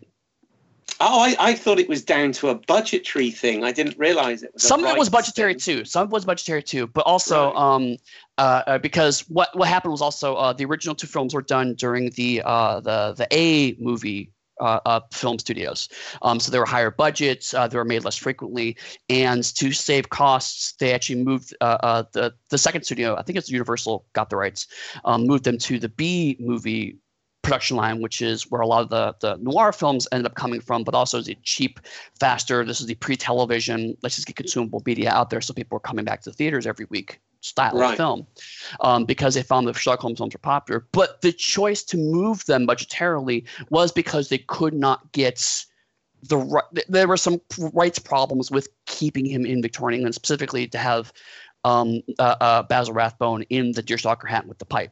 Right. So so so he traded the deerstalker for uh, a fedora, Fedora. basically. yeah. But but but it just goes to show you that they had contemporized Sherlock Yes. Holmes long before you know 2010 or whatever it was. right and, and- this this was um the the first time uh, popularly that happened there's some research that shows that maybe there have been some uh, 20s and 30s reinterpretations of holmes uh, literature uh, but in terms of popular culture uh, this is the first reinterpretation uh, of holmes as a, as a modern character so yeah uh, Sherlock Holmes and the Secret Weapon is explicitly a World War II propaganda film. Mhm. Um, and all of the horrible things that come with that genre of, of propaganda film. It, it, it's it's very much uh, uh, England will persevere in the wake of this, you know, complete with foam rocks in the middle of the streets because that's how rubble works apparently. Um, uh, it was nominally a rewrite of an original story because they found that if they could say it was inspired by a Conan Doyle story that sold more, and yet the inspiration it, they chose the the, um, uh, the Adventure of the Dancing Men, and the only thing that comes from that story is the fact that the code involves little stick figures of dancing men, and even how the code is done is completely different from how it was done in the story. um, so they, they, they got the bare minimum of inspired by from the story and then moved on. And also the worst part about this film is that code is the only actual mystery that gets solved in the entire fucking movie. It's yeah. not even a mystery. It's an action film in the worst possible case. Um, uh, uh, but i mean this film is great because it showcases everything that is wrong about the basil rathbone era to my opinion. They have a watson who is pathologically stupid um, he it, the uh, the the main character that they're supposed to keep an eye on comes to to one Baker Street. Holmes says, "I gotta go." Watson keep an eye on him, and Watson within ten seconds has fallen asleep. yes, and not even a time lapse falling asleep. He sits on the couch and falls asleep. yeah, with, all... with, with, with, his gun still drawn. That, that yes, that exactly. make me chuckle. It's like I mean, this is the thing, and I, excuse me because I'm not an aficionado no, no. on these. Even though I bought the DVD set, I, I'm yet to go through them in detail or anything. But uh, was it was it the the fact that with the Nigel Bruce interpretation of of, of Watson that that because because my understanding or, or, certainly what I've seen is he is kind of a bumbling buffoon. Yes sadly that, that, that's there to make you know Sherlock look even smarter and, and all this sort of thing. But it is actually to the point that it's that, that it's almost slapstick by its very nature. Was, was was it like that in all of them, or or is this a you know a particularly bad you know interpretation of um, it, or this, was that across the series? This was it, it, it, all of them had that yes. I mean the, nigel bruce's performance was very much in that vein partially because nigel bruce was a, a, a comic actor. Right. Um, and so there's a, like like there's like 15 movies is that right in, right. in yeah that 15 series? Movies. but yeah, also okay. um basil and nigel were in very long running uh, radio interpretation as well concurrent to the movies. Right. Because um, that was very much the time period where uh, what we call transmedia now, um, which is hey, these actors are really good in one media, so let's do do a very similar thing in another media with the same actors because people will follow and go, oh, I I saw I heard them on the radio, now I want to go spend money to actually go see them in the film, mm-hmm. um, and that's kind of the kind of the direction they wanted to go. Um, but Nigel comes off better in the radio show because the the structure of the radio show is closer to uh, the original stories. Um, uh, uh, Watson's actually telling a story. He's an older Watson. Is telling the story from the contemporary era. So basically, it's set in the 30s and 40s, but he's telling the story of what happened in the Victorian era. Right. Um, and he's telling it to uh, another person who is actually the the basically the advertiser. He's the person who gives, you know, they, they, they always try working in a reference to Petri wine or whatever um, uh, during the course of the storytelling. But so it's Watson telling the story.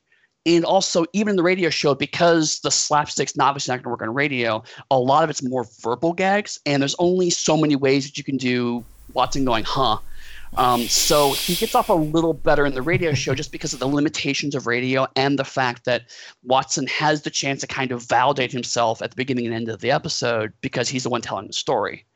Um, and then the original Victorian era movies were very much done in the same vein as the radio show in the sense that it was it was not Watson telling a story, but he they were still writing it as if it were the radio show. So a lot of the visual humor did not make its way into the film.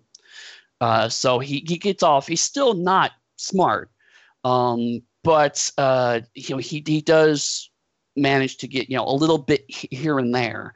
Um, the fact he's a doctor actually is a little more relevant in some of the Victorian era films and definitely in the Victorian era stories. Um, uh, Secret Weapon is a very good way of showing, however, just how low the character is written by this point.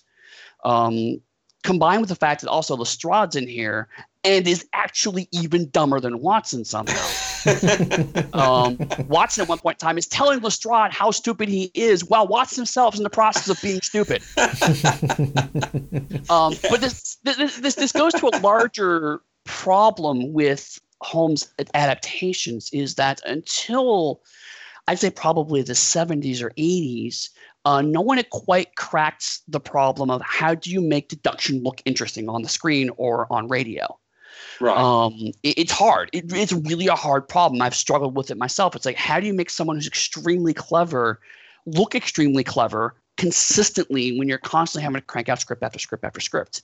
Um, and, and, you, and, you, don't have the visual effects to do overlays of everything like right. they do nowadays. Yeah, exactly. And, and, that's one thing that, like, um, uh, uh, I would say to some extent we still haven't quite solved because you have shows like Monk or House or whatever, where a lot of the reason why they're the cleverest person in the room is because supporting cast is unfortunately a bit dim. They're not nearly as bad as Nigel Bruce, but we it's still an easy solution. Is if everyone else is a little dumb and the person the clever character is very clever then it's easier to make him appear clever in that context.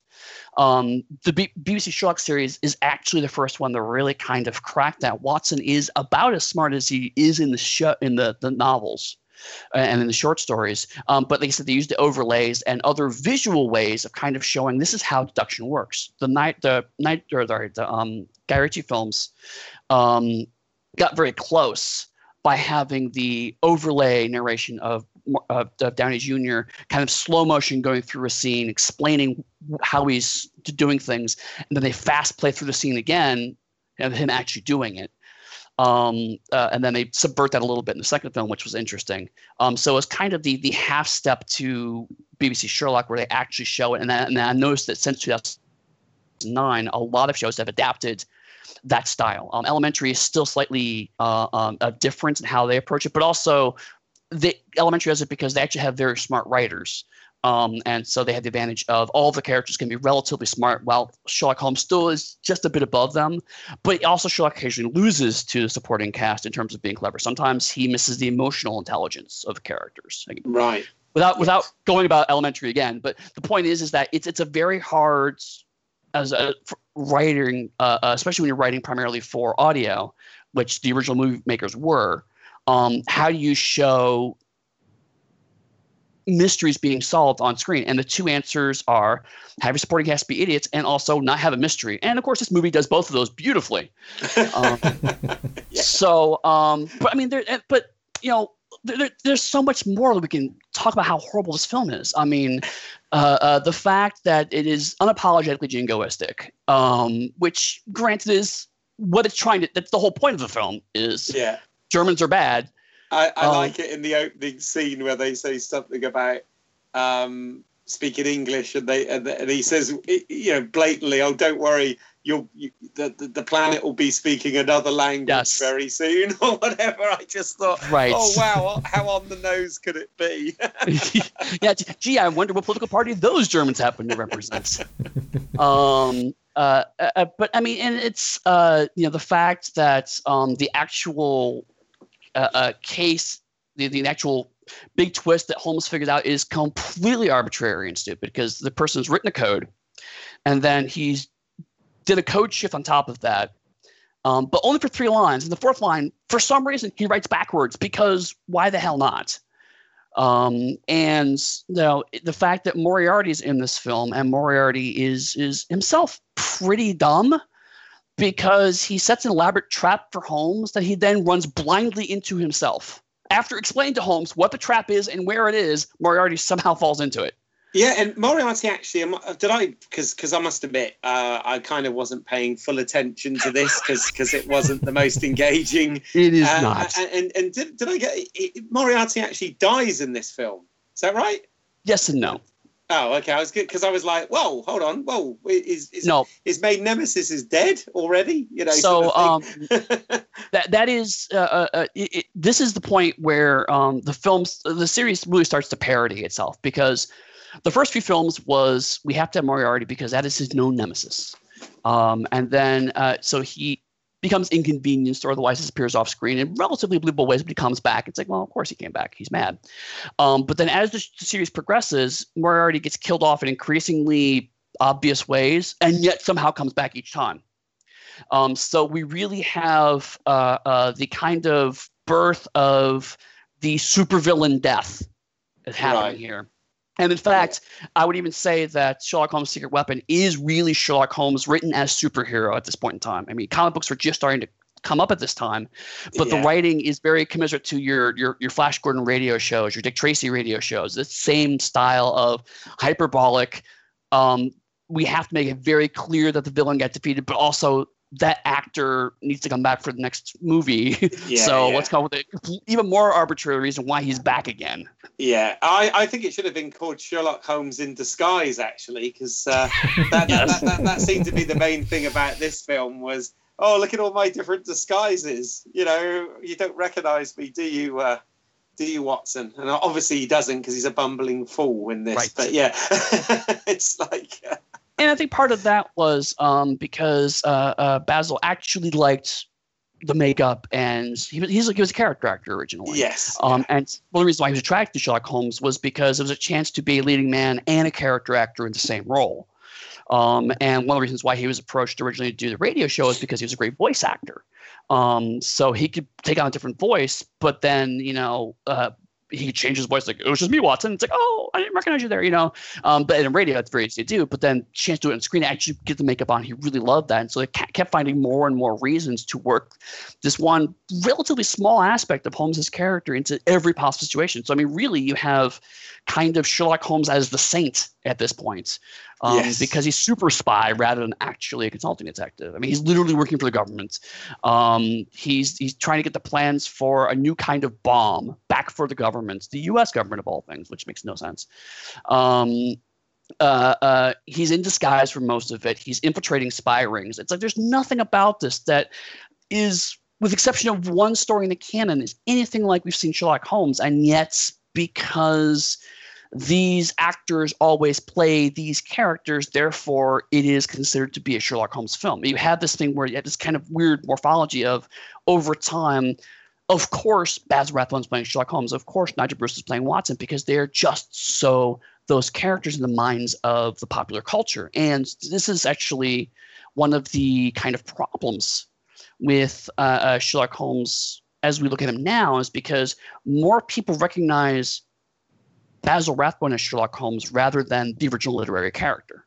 A lot of our popular culture perception, people who've never even seen the films, but still, our perception of the character ultimately derives from that because that was the hugest kind of impact aside from today of Sherlock Holmes on popular culture. So it's like you have the original stories, wait a few decades, bam, you have the the the, the films, the the the, the, the Basil Rathbone films, and then that kind of set the tenor for decades for how you play the character. If you look a lot of the characters in the 50s, 60s, and up until the early 70s, a lot of them are playing a version of, of Basil Rathbone. Right. That was how it was. That is how Holmes is played on screen. Um, and it, it, was that's why the um, uh, I mentioned earlier Jeremy Brett. That was why he was such a revelation as an actor because he said, "I'm not going. To, I'm going to play him like he's written in the stories." And it's like, what? Playing in like Richard in the, in the canon? That's crazy talk.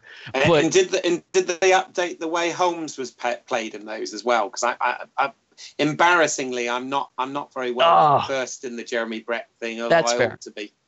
so um so uh uh then brief digression. Uh, how Jeremy portrayed him is in two parts. First is uh, he added the idea of the addiction to it because if you look nowhere in any of the previous film or media adaptations is is is the addiction ever mentioned um, this was the first series to actually make it a plot point. It got written out very quickly because parents were concerned that kids were going to start emulating Holmes and shooting up heroin because apparently that's what happens. um, so it was written out, but it was still referenced. Um, what happened was Holmes beats the addiction in season one, but then every once in a while, Watson will bring it back up, and Holmes say, "No, no, no, I don't do that anymore." So it's still a part of the character, even though they no longer show it on screen, and also they show him in a very media interpretation of how addiction works. Um, but separately, they he portrayed Holmes as slightly unsympathetic. Um, if you look at the a secret weapon, uh, uh, everyone loves Sherlock Holmes. He's very charismatic. He's very again leading man, Hollywood leading man. Everyone loves Holmes. He never when, when he gets when he get, doesn't get along with someone, it's because that person's a bad person. Um, it's not because Holmes is abrasive. The idea of Holmes as mild to moderate sociopath is a relatively new thing, and it ultimately stems from Jeremy Brett's interpretation because Right. this is a Holmes that will tell his clients off. This is a Holmes that will interrupt people. This is a Holmes that will laugh at inappropriate times, which does come from the canon, but had never been done on screen before. Um, so that's why. So a lot of the, um, like I mentioned, uh, uh, the BBC Sherlock Elementary, they're emulating Jeremy Brett in the same way that the actors of the '60s, '70s um, were emulating Nigel Bruce, because Nigel Bruce was the Sherlock Holmes, and now Jeremy Brett was Sherlock Holmes. Um, so every so you have these kind of crowning interpretations. And I, honestly, I believe that at this point, probably um, uh, Benedict Cumberbatch will probably soon become the way you play Sherlock Holmes on screen going forward because he is similarly iconic in terms of a lot of people. If you ask them now who their favorite Sherlock Holmes is, nearly all of them will say Benedict Cumberbatch in the way that in the 50s and 60s you would have said Nigel or uh, Basil Rathbone. So I mean, y- it, it's hard to escape the gravity of this performance, and yet I chose this film because you see Holmes at his again. It's most almost it's becoming a parody of itself at this point in the franchise. Um, uh, uh, Holmes is only wrong when it is convenient to the plot, uh, and even then he corrects his own mistakes. So no one can tell him he's wrong. He going to tell himself he's wrong. Uh, uh, uh, his interpretations and his seductions are basically out of thin air. Uh, and when there actually is a logic to his interpretations, it's only because everyone around him is just mind-bogglingly dumb. Um, the the actual budget is abysmally small. Um, you know, it, it's it's it's very clear. I mean, this is like almost Doctor Who budget in terms of how thin things are. Styrofoam rocks, um, the same street being redressed several different ways. Uh, British police officers with American accents. I mean, it's just really not good. Yeah. And nothing about it. I mean, we you talk about we talked earlier about how you know, oh, this is not my Sherlock Holmes. Mister Holmes very much goes in its own direction, its own interpretation of Sherlock Holmes, but it's founded in the canon. It comes the fact that the the movie takes time to address inconsistencies of the original stories says something about the character, does something interesting with the character. So you have one interpretation of Holmes that is very kind of, of a unique, fresh take, but it comes from something at the core. That you still recognize it going, yes, this is a character recognized, even if it's a new interpretation. This does not look anything like Sherlock Holmes, except for the fact the names are the same. But nothing in this film, if you take this film in isolation, nothing in it would appear to be Sherlock Holmes, only because in the context of the other Basil Rathbone interpretations and, and, and then that interpretation on the greater media interpretation of Holmes, do you see Sherlock Holmes in him? Because, of course, Basil Rathbone is Sherlock Holmes. That's the only reason why you see him in this film, because that is how he was. And that's how he was viewed contemporarily. In the time period, you know, he was playing Sherlock Holmes because he was first to Sherlock Holmes. When he decided he didn't want to do it, they kept giving him more and more money initially because it's like, well, you had to play Sherlock Holmes. And then afterwards, you get the TV interpretations. But a lot of them, especially the early 50s ones, were really just can we get someone else to do a Basil Rathbone interp- uh, impression? Right. Because there was just no other conceivable way of this character being portrayed. Right. A quick question then, because I mean, I you know I watched this and I, I I agree with everything you're saying. I thought it was um, you know, I thought it was a pretty bad movie uh, in so much as is like you said. Um, he was just surrounded by idiots and and and nothing seemed to sort of really there was no sort of payoff for anything at all i mean um you, you know apart from like you said the mirror with the with the dancing men as the code and whatever but um this was this was the second one of the of the of the 1940s set series right Mhm. that, that they did were the were the others as bad as this i mean is it generally a fairly because obviously a lot of people have a lot of fun you know for, for basil rathbone like you said he, Right. he was he was synonymous with sherlock holmes for so long um, but are the other movies uh, also quite bad, or is it just this one particular one that, that, that stands out as a bit of a steamer? Um, to be honest, they uh, some a lot of them blur together because I guess there were 15 of them. Um, uh, uh, and so it's hard to kind of pull them apart. I, I, I will say first off that one of the reasons why this one sticks out in my memory and why I point people to it is it's one of the few that's fallen into the public domain. So even the people who made the film weren't that keen necessarily keep the copyright up on it. So I think it tells you something about the film itself. Uh, but that said, the later ones get a little better, I think, because they start to, while they couldn't, while it was not a movement they recognized at the time, it starts to incorporate elements of noir. Um, the woman in green is probably the one that stands out to me the most in that vein. Um, so you, if you have Sherlock Holmes being a 40s era detective um, in the 40s, uh, it's and you're making films in that that uh, B movie, um, the B movie st- studio system, like the other noir films are being made in. It's inevitable that some of that visual language is going to start to seep into those films.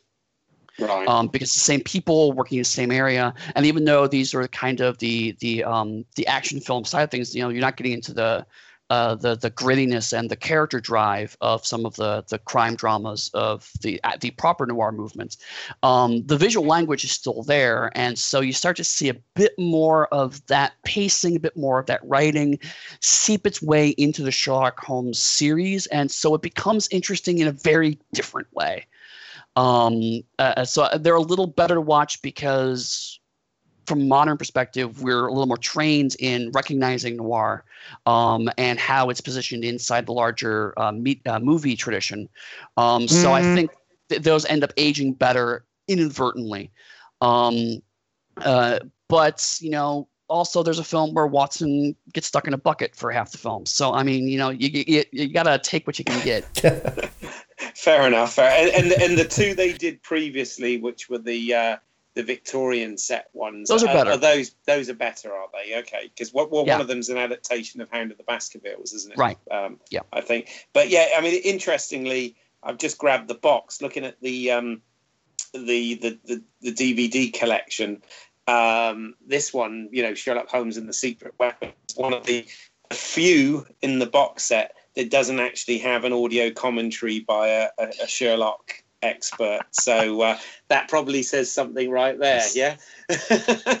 yeah, I mean, it, it, it's one of those. Uh, uh, the reason why I, I, pick it also is because um, it, it, it, it's it's a very forgettable film, as you you yourself noticed. I mean, it's like you you, you almost forget you watched it, um, and so it's a good representative example of it's not one of the the tent poles. Like I said, there's the two uh, Victorian era films, and then like I said, Woman in Green is probably the big post one. Um, in fact, The Woman in Green is the film that gets parodied in Mr. Holmes. Another reason why I kind of chose these two films as a set is because you have Mr. Holmes, you have Sir Ian McKellen kind of criticizing the the um, the the that era, that that interpretation of Holmes, and then you watch a film from an era and go, "No, he's got a good point." yeah, it's like there, there's yeah. there's a lot of validity as to why Holmes is pissed off at this interpretation. So I mean, it, it's it's good to watch these two kind of as a pair because you you actually get some legitimate criticism from the Mr. Holmes interpretation as to the 40s interpretation was not great, and the the the the, the parody version they put together for that movie is not too far off from the actual films. Once you watch it, you go, it's like it can't possibly be that bad. Then you watch it, it's like, oh, okay, well, maybe I was wrong. yeah. Did, did you watch this one, Simon? Uh, no. no, okay. no I mean, it, it, it, it, was pretty bad. It's on um, YouTube. It's an yeah, hour long, yeah, and if you yeah. have a pint, it is only an hour. Yeah, it's it's not even though it's classed as a feature. Yeah, it is mm. only just over about an hour and eight minutes long, I think. Yep. But um, uh, yeah, it's it's it's it's it was a pretty hard watch. I, I, I, found I have to say I dozed off a couple of times during it, and then I found myself checking emails and doing yep. other things while it was playing, which is never a good sign. I'm like, yep. well, no, you know, I'm not engaged sign. here.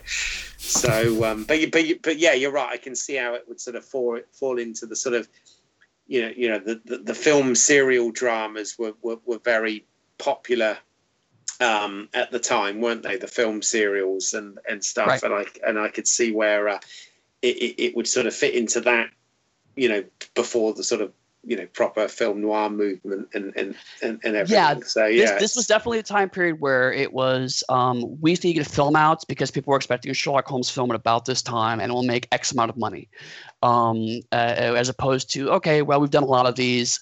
Let's let's maybe try some new things and explore some some different visual language. And to be fair, I have to kind of watch them again because it's been years since I watched the other ones because some of them are really hard to get through. But I will say, after having just spent 20 minutes, uh, uh, uh, you know, lamenting this, there's a reason why those two actors are still remembered fondly and still beloved. There's a reason why they put their stamp on cultures because while I may not like the way Watson is written, Nigel Bruce does a great job of working with what he's got. Mm-hmm. Um, and same with Basil Rathbone. It's like they definitely are if you watch the film they're the only two actors you probably even remember from the film afterwards because everyone else is so mediocre compared to those two and it's not because nobody else is acting it's because those two are just such phenomenal actors even though they're working with an awful script and they're ter- and in terrible environments but you still see them trying to give their all and if you listen to your radio yeah. shows it's the same way it's like the, the, the, their voices you remember them one of my favorite bits if you can dig it up um, the old radio shows because they didn't have reruns. Uh, they would sometimes redo, you know, actually recast the scripts and, and basically reproduce old episodes. Um, at one time, as as a joke, I think it was April Fool's Day, um, they had Nigel Bruce reading the Sherlock part and Basil Rathbone reading the Watson part. And it starts off like the first couple minutes are relatively straightforward, and then they start making fun of each other's performance styles, and it becomes insanely hilarious. But you, you have this weird thing of like Nigel Bruce makes a half decent Sherlock Holmes, you know? Wow. Okay, is that is that available? Is that? Um, is that it's really there? hard to find. Um, but if you go to like um archive.org they have a bunch of the original radio shows available there um, and uh, there's uh, it's been a couple of years but there was uh, and there's a number of different compilations of specifically the the Rathbone Bruce uh, run, and in there usually you'll see a kind of a, a 20 minute episode of like you know uh, of them reversing the parts. I think it was 47. I want to say around this was happened. So if you, you archive.org or any of the other old time radio websites where they preserve the now public domain performances, um, you can probably find it in one of those collections. But it, it is. I mean, I do recommend actually if you listen to the radio shows, a lot of them are again written for their time period. The mysteries are not great, but you know, every once in a while, especially when they do the original show, uh, uh, stories, like um, um, uh, uh, the Speckled Band is a good one actually. Um, you can start to really see these actors are actually really, really good. It's just the writing because there is so such huge demand. The writers are just cranking out scripts as fast as possible yeah. and trying to make these films as fast as possible. And you can see that happening. But the, when you get to the start of both the radio and the movie run, you can see that wow, these actors are actually really good, and there's a reason why um, uh, these, these these these performances stuck into creative consciousness or the, the popular consciousness for so long. Yeah, well, I mean, you, you, know, when I watched Sherlock Holmes in New York a couple of months back, um, Patrick Macnee's uh, portrayal of, of Watson in that kind of made me think of of Nigel Bruce. Mm-hmm. You know, I, I I'm not sure if he was inspired by him or not, but it had that kind of you know you know look and feel about it. Um, you know, more so than we than we've had with any of the sort of more recent um, adaptations. Yeah, but, uh, definitely. You could tell um the kind of uh the the you know throat clearing or you know the kind of harumphing portrayal definitely stems from uh, uh, the Nigel Bruce camp. Um, because before that, the few media interpretations we have of Sherlock Holmes, um, you don't you don't really get that style of of of, of cadence and that structure, um, and then it's and then that version of Watson kind of goes away right around the 80s. Um, but even if you watch like Young Sherlock Holmes, if you now all this, if you were to watch Young Sherlock Holmes again, you can see elements of the Nigel Bruce interpretation a little bit in the young Watson. Um, kind of, you know, his the, the fact that he's overweight, for example, the, the fact that Watson's weight is really only a remnant of the Nigel Bruce version. Um, it's not really a thing in the canon at all. Um, and later versions don't really go into it. But when you get to kind of the overweight Watson, the clumsy Watson, all that stems from Nigel Bruce's performance. Um, and so you can see every once in a while bits and elements of it because it's it and, same thing with the um, extremely eloquent, very charismatic Holmes. A lot of that again comes from uh, uh, the Basil Rathbone interpretation, the kind of very elegant Englishman, uh, the gentleman's gentleman portrayal. Um, uh, you get a lot of of that. Uh, and again, still every now and then, some interpretation, even modern interpretations, you still occasionally get a kind of a Rathbone flair from it. So I mean, these these these these interpretations, you know, have really shaped everyone's perception for good and for bad. Um, but every time, every once in a while, someone's like going, "No, not Basil Rathbone is the best version of Sherlock Holmes." Is like going, "Okay, defend this movie." And usually the conversation kind of stops at that point. That's why I get in fights online about this because everyone's like going, "No, Basil Rathbone's amazing." It's like, yes, but please defend the Secret Weapon, and they just can't. Mm-hmm. There's no defense for that film. Right. No, I, I'd agree. so, Simon, don't waste your time. okay. see, see, see a better adaptation instead. There's plenty oh, of okay. them out there. Okay. well, I mean, that you know, that's great. Um, one thing I will say actually is just gone back to the uh, the, the, the Sherlock um, TV uh, movies or whatever you want to call them. Um, one of the things personally I was a bit disappointed with, I have to say, was I thought uh, a couple of Christmases back the idea of um, taking that cast and putting them into the Victorian setting mm-hmm. uh, for a Christmas special was was a really great idea. And I thought to myself, oh yeah, you know this, why not? You know that that will be a lot of fun and, and really good.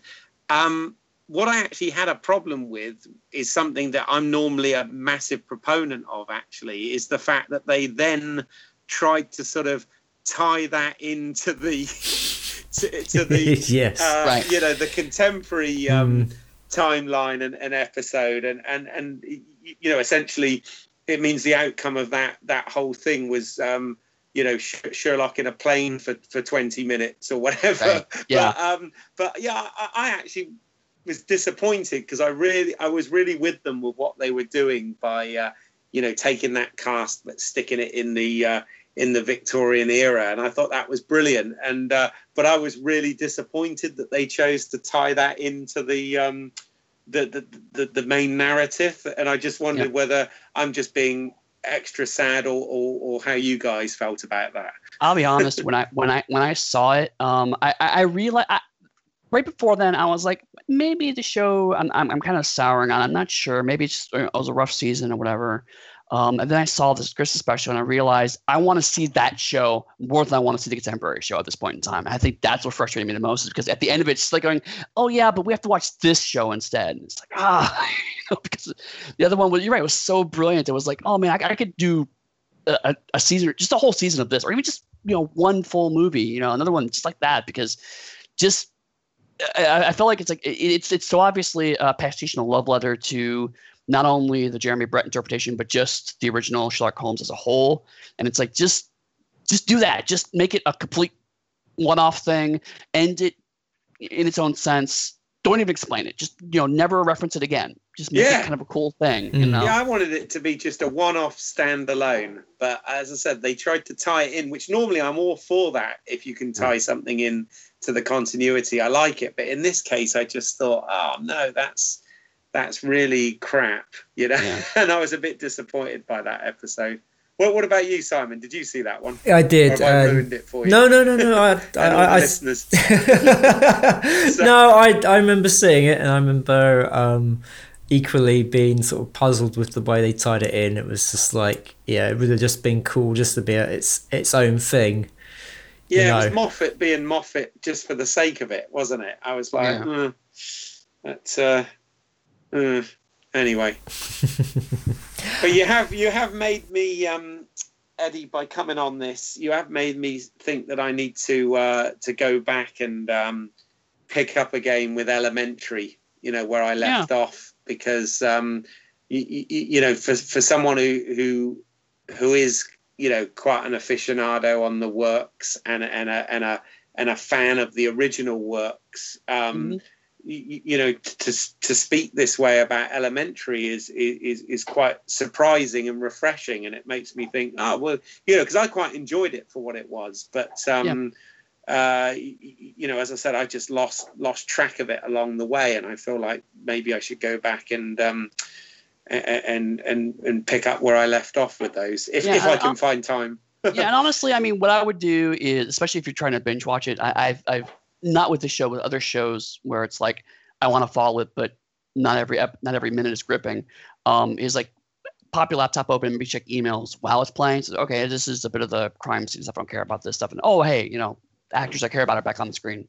So you kind of you know d- dip in and out. That does kind of help to to you know, yeah, because yeah, because fair, these were designed for people that are only kind of half paying attention to the show. So I mean, it's not Right, actually a, a problem. It's actually part of the intent of the show. Yeah, I mean, with those sort of shows, I always just, you know, I'm a bit, bit sad, but I always prefer the, um, the what I class as the mythology shows Yes. over the sort of uh, procedure of the week shows. You know, uh, I can sort of take and and leave those those ones, but the ones that actually sort of develop the character and the relationships and all that stuff, they're the ones that I always want to kind of go back to.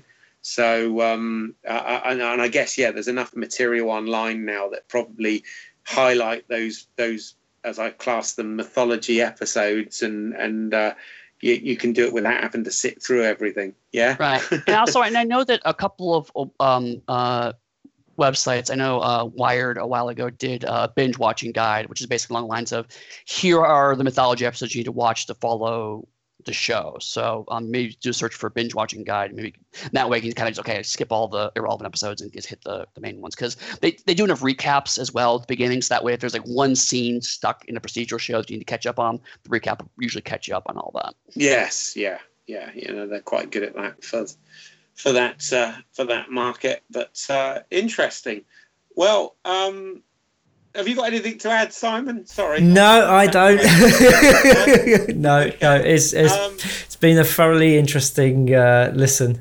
Oh, good. It has. Yeah, no, it really has. Um, thank you so much for coming on. I mean, uh, you know, I, I, I want to give you the opportunity as well to sort of give your work a plug. Um, so if if if people want to read more, hear more, see more, or find out more, where where, where can they reach you, Eddy? Absolutely. Well, if they if, if they want to just if you want to get more of my kind of ranting about Sherlock Holmes, um, the best kind of form of that is I wrote a book called Watson is Not an Idiot, um, which you can buy on uh, Waterstones, um, Amazon, uh, most actually online markets at this point. Um, and basically, it's I go through each of the canonical stories, kind of give a, a, a bit of a summary, but not too much.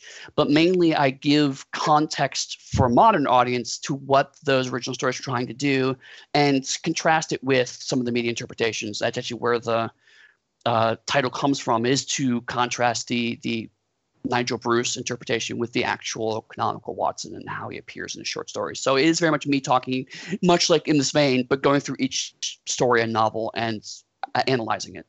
I Um, have a copy in front of me. Although Oh, I excellent. Confess, uh, although I confess, it only arrived last week, so I Oh, haven't. uh, I haven't actually started reading any of it yet, but will. Fair enough. Fair enough. Um, and it's, it's a relatively short read. It's like, oh, I, I think it's only 150 pages. Ended up being something like that. Um, uh, beyond that, um, I do have a website called uh, Eddy Fate, E D D Y F A T E dot com. That is my blog uh, and main website. Um, and uh, occasionally I'll talk about Sherlock Holmes stuff on there. It's been a while, but I do have an entire category called Sherlock Holmes. Um, and back at season two of Elementary, I actually went through each episode and talked about the canonical connections between Elementary and the original shows because it's one where there are more than people think, even though there's not as many as, say, BBC Sherlock. Um, and I also talk about some other Sherlock Holmes stuff as well every now and then. Uh, and then uh, for my professional work, um, not only do I have eddyfate.com, but also my freelance company, uh, pugsteady.com.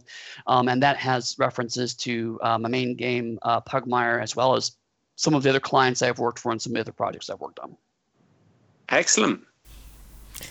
And uh, Keith, where can people find your work?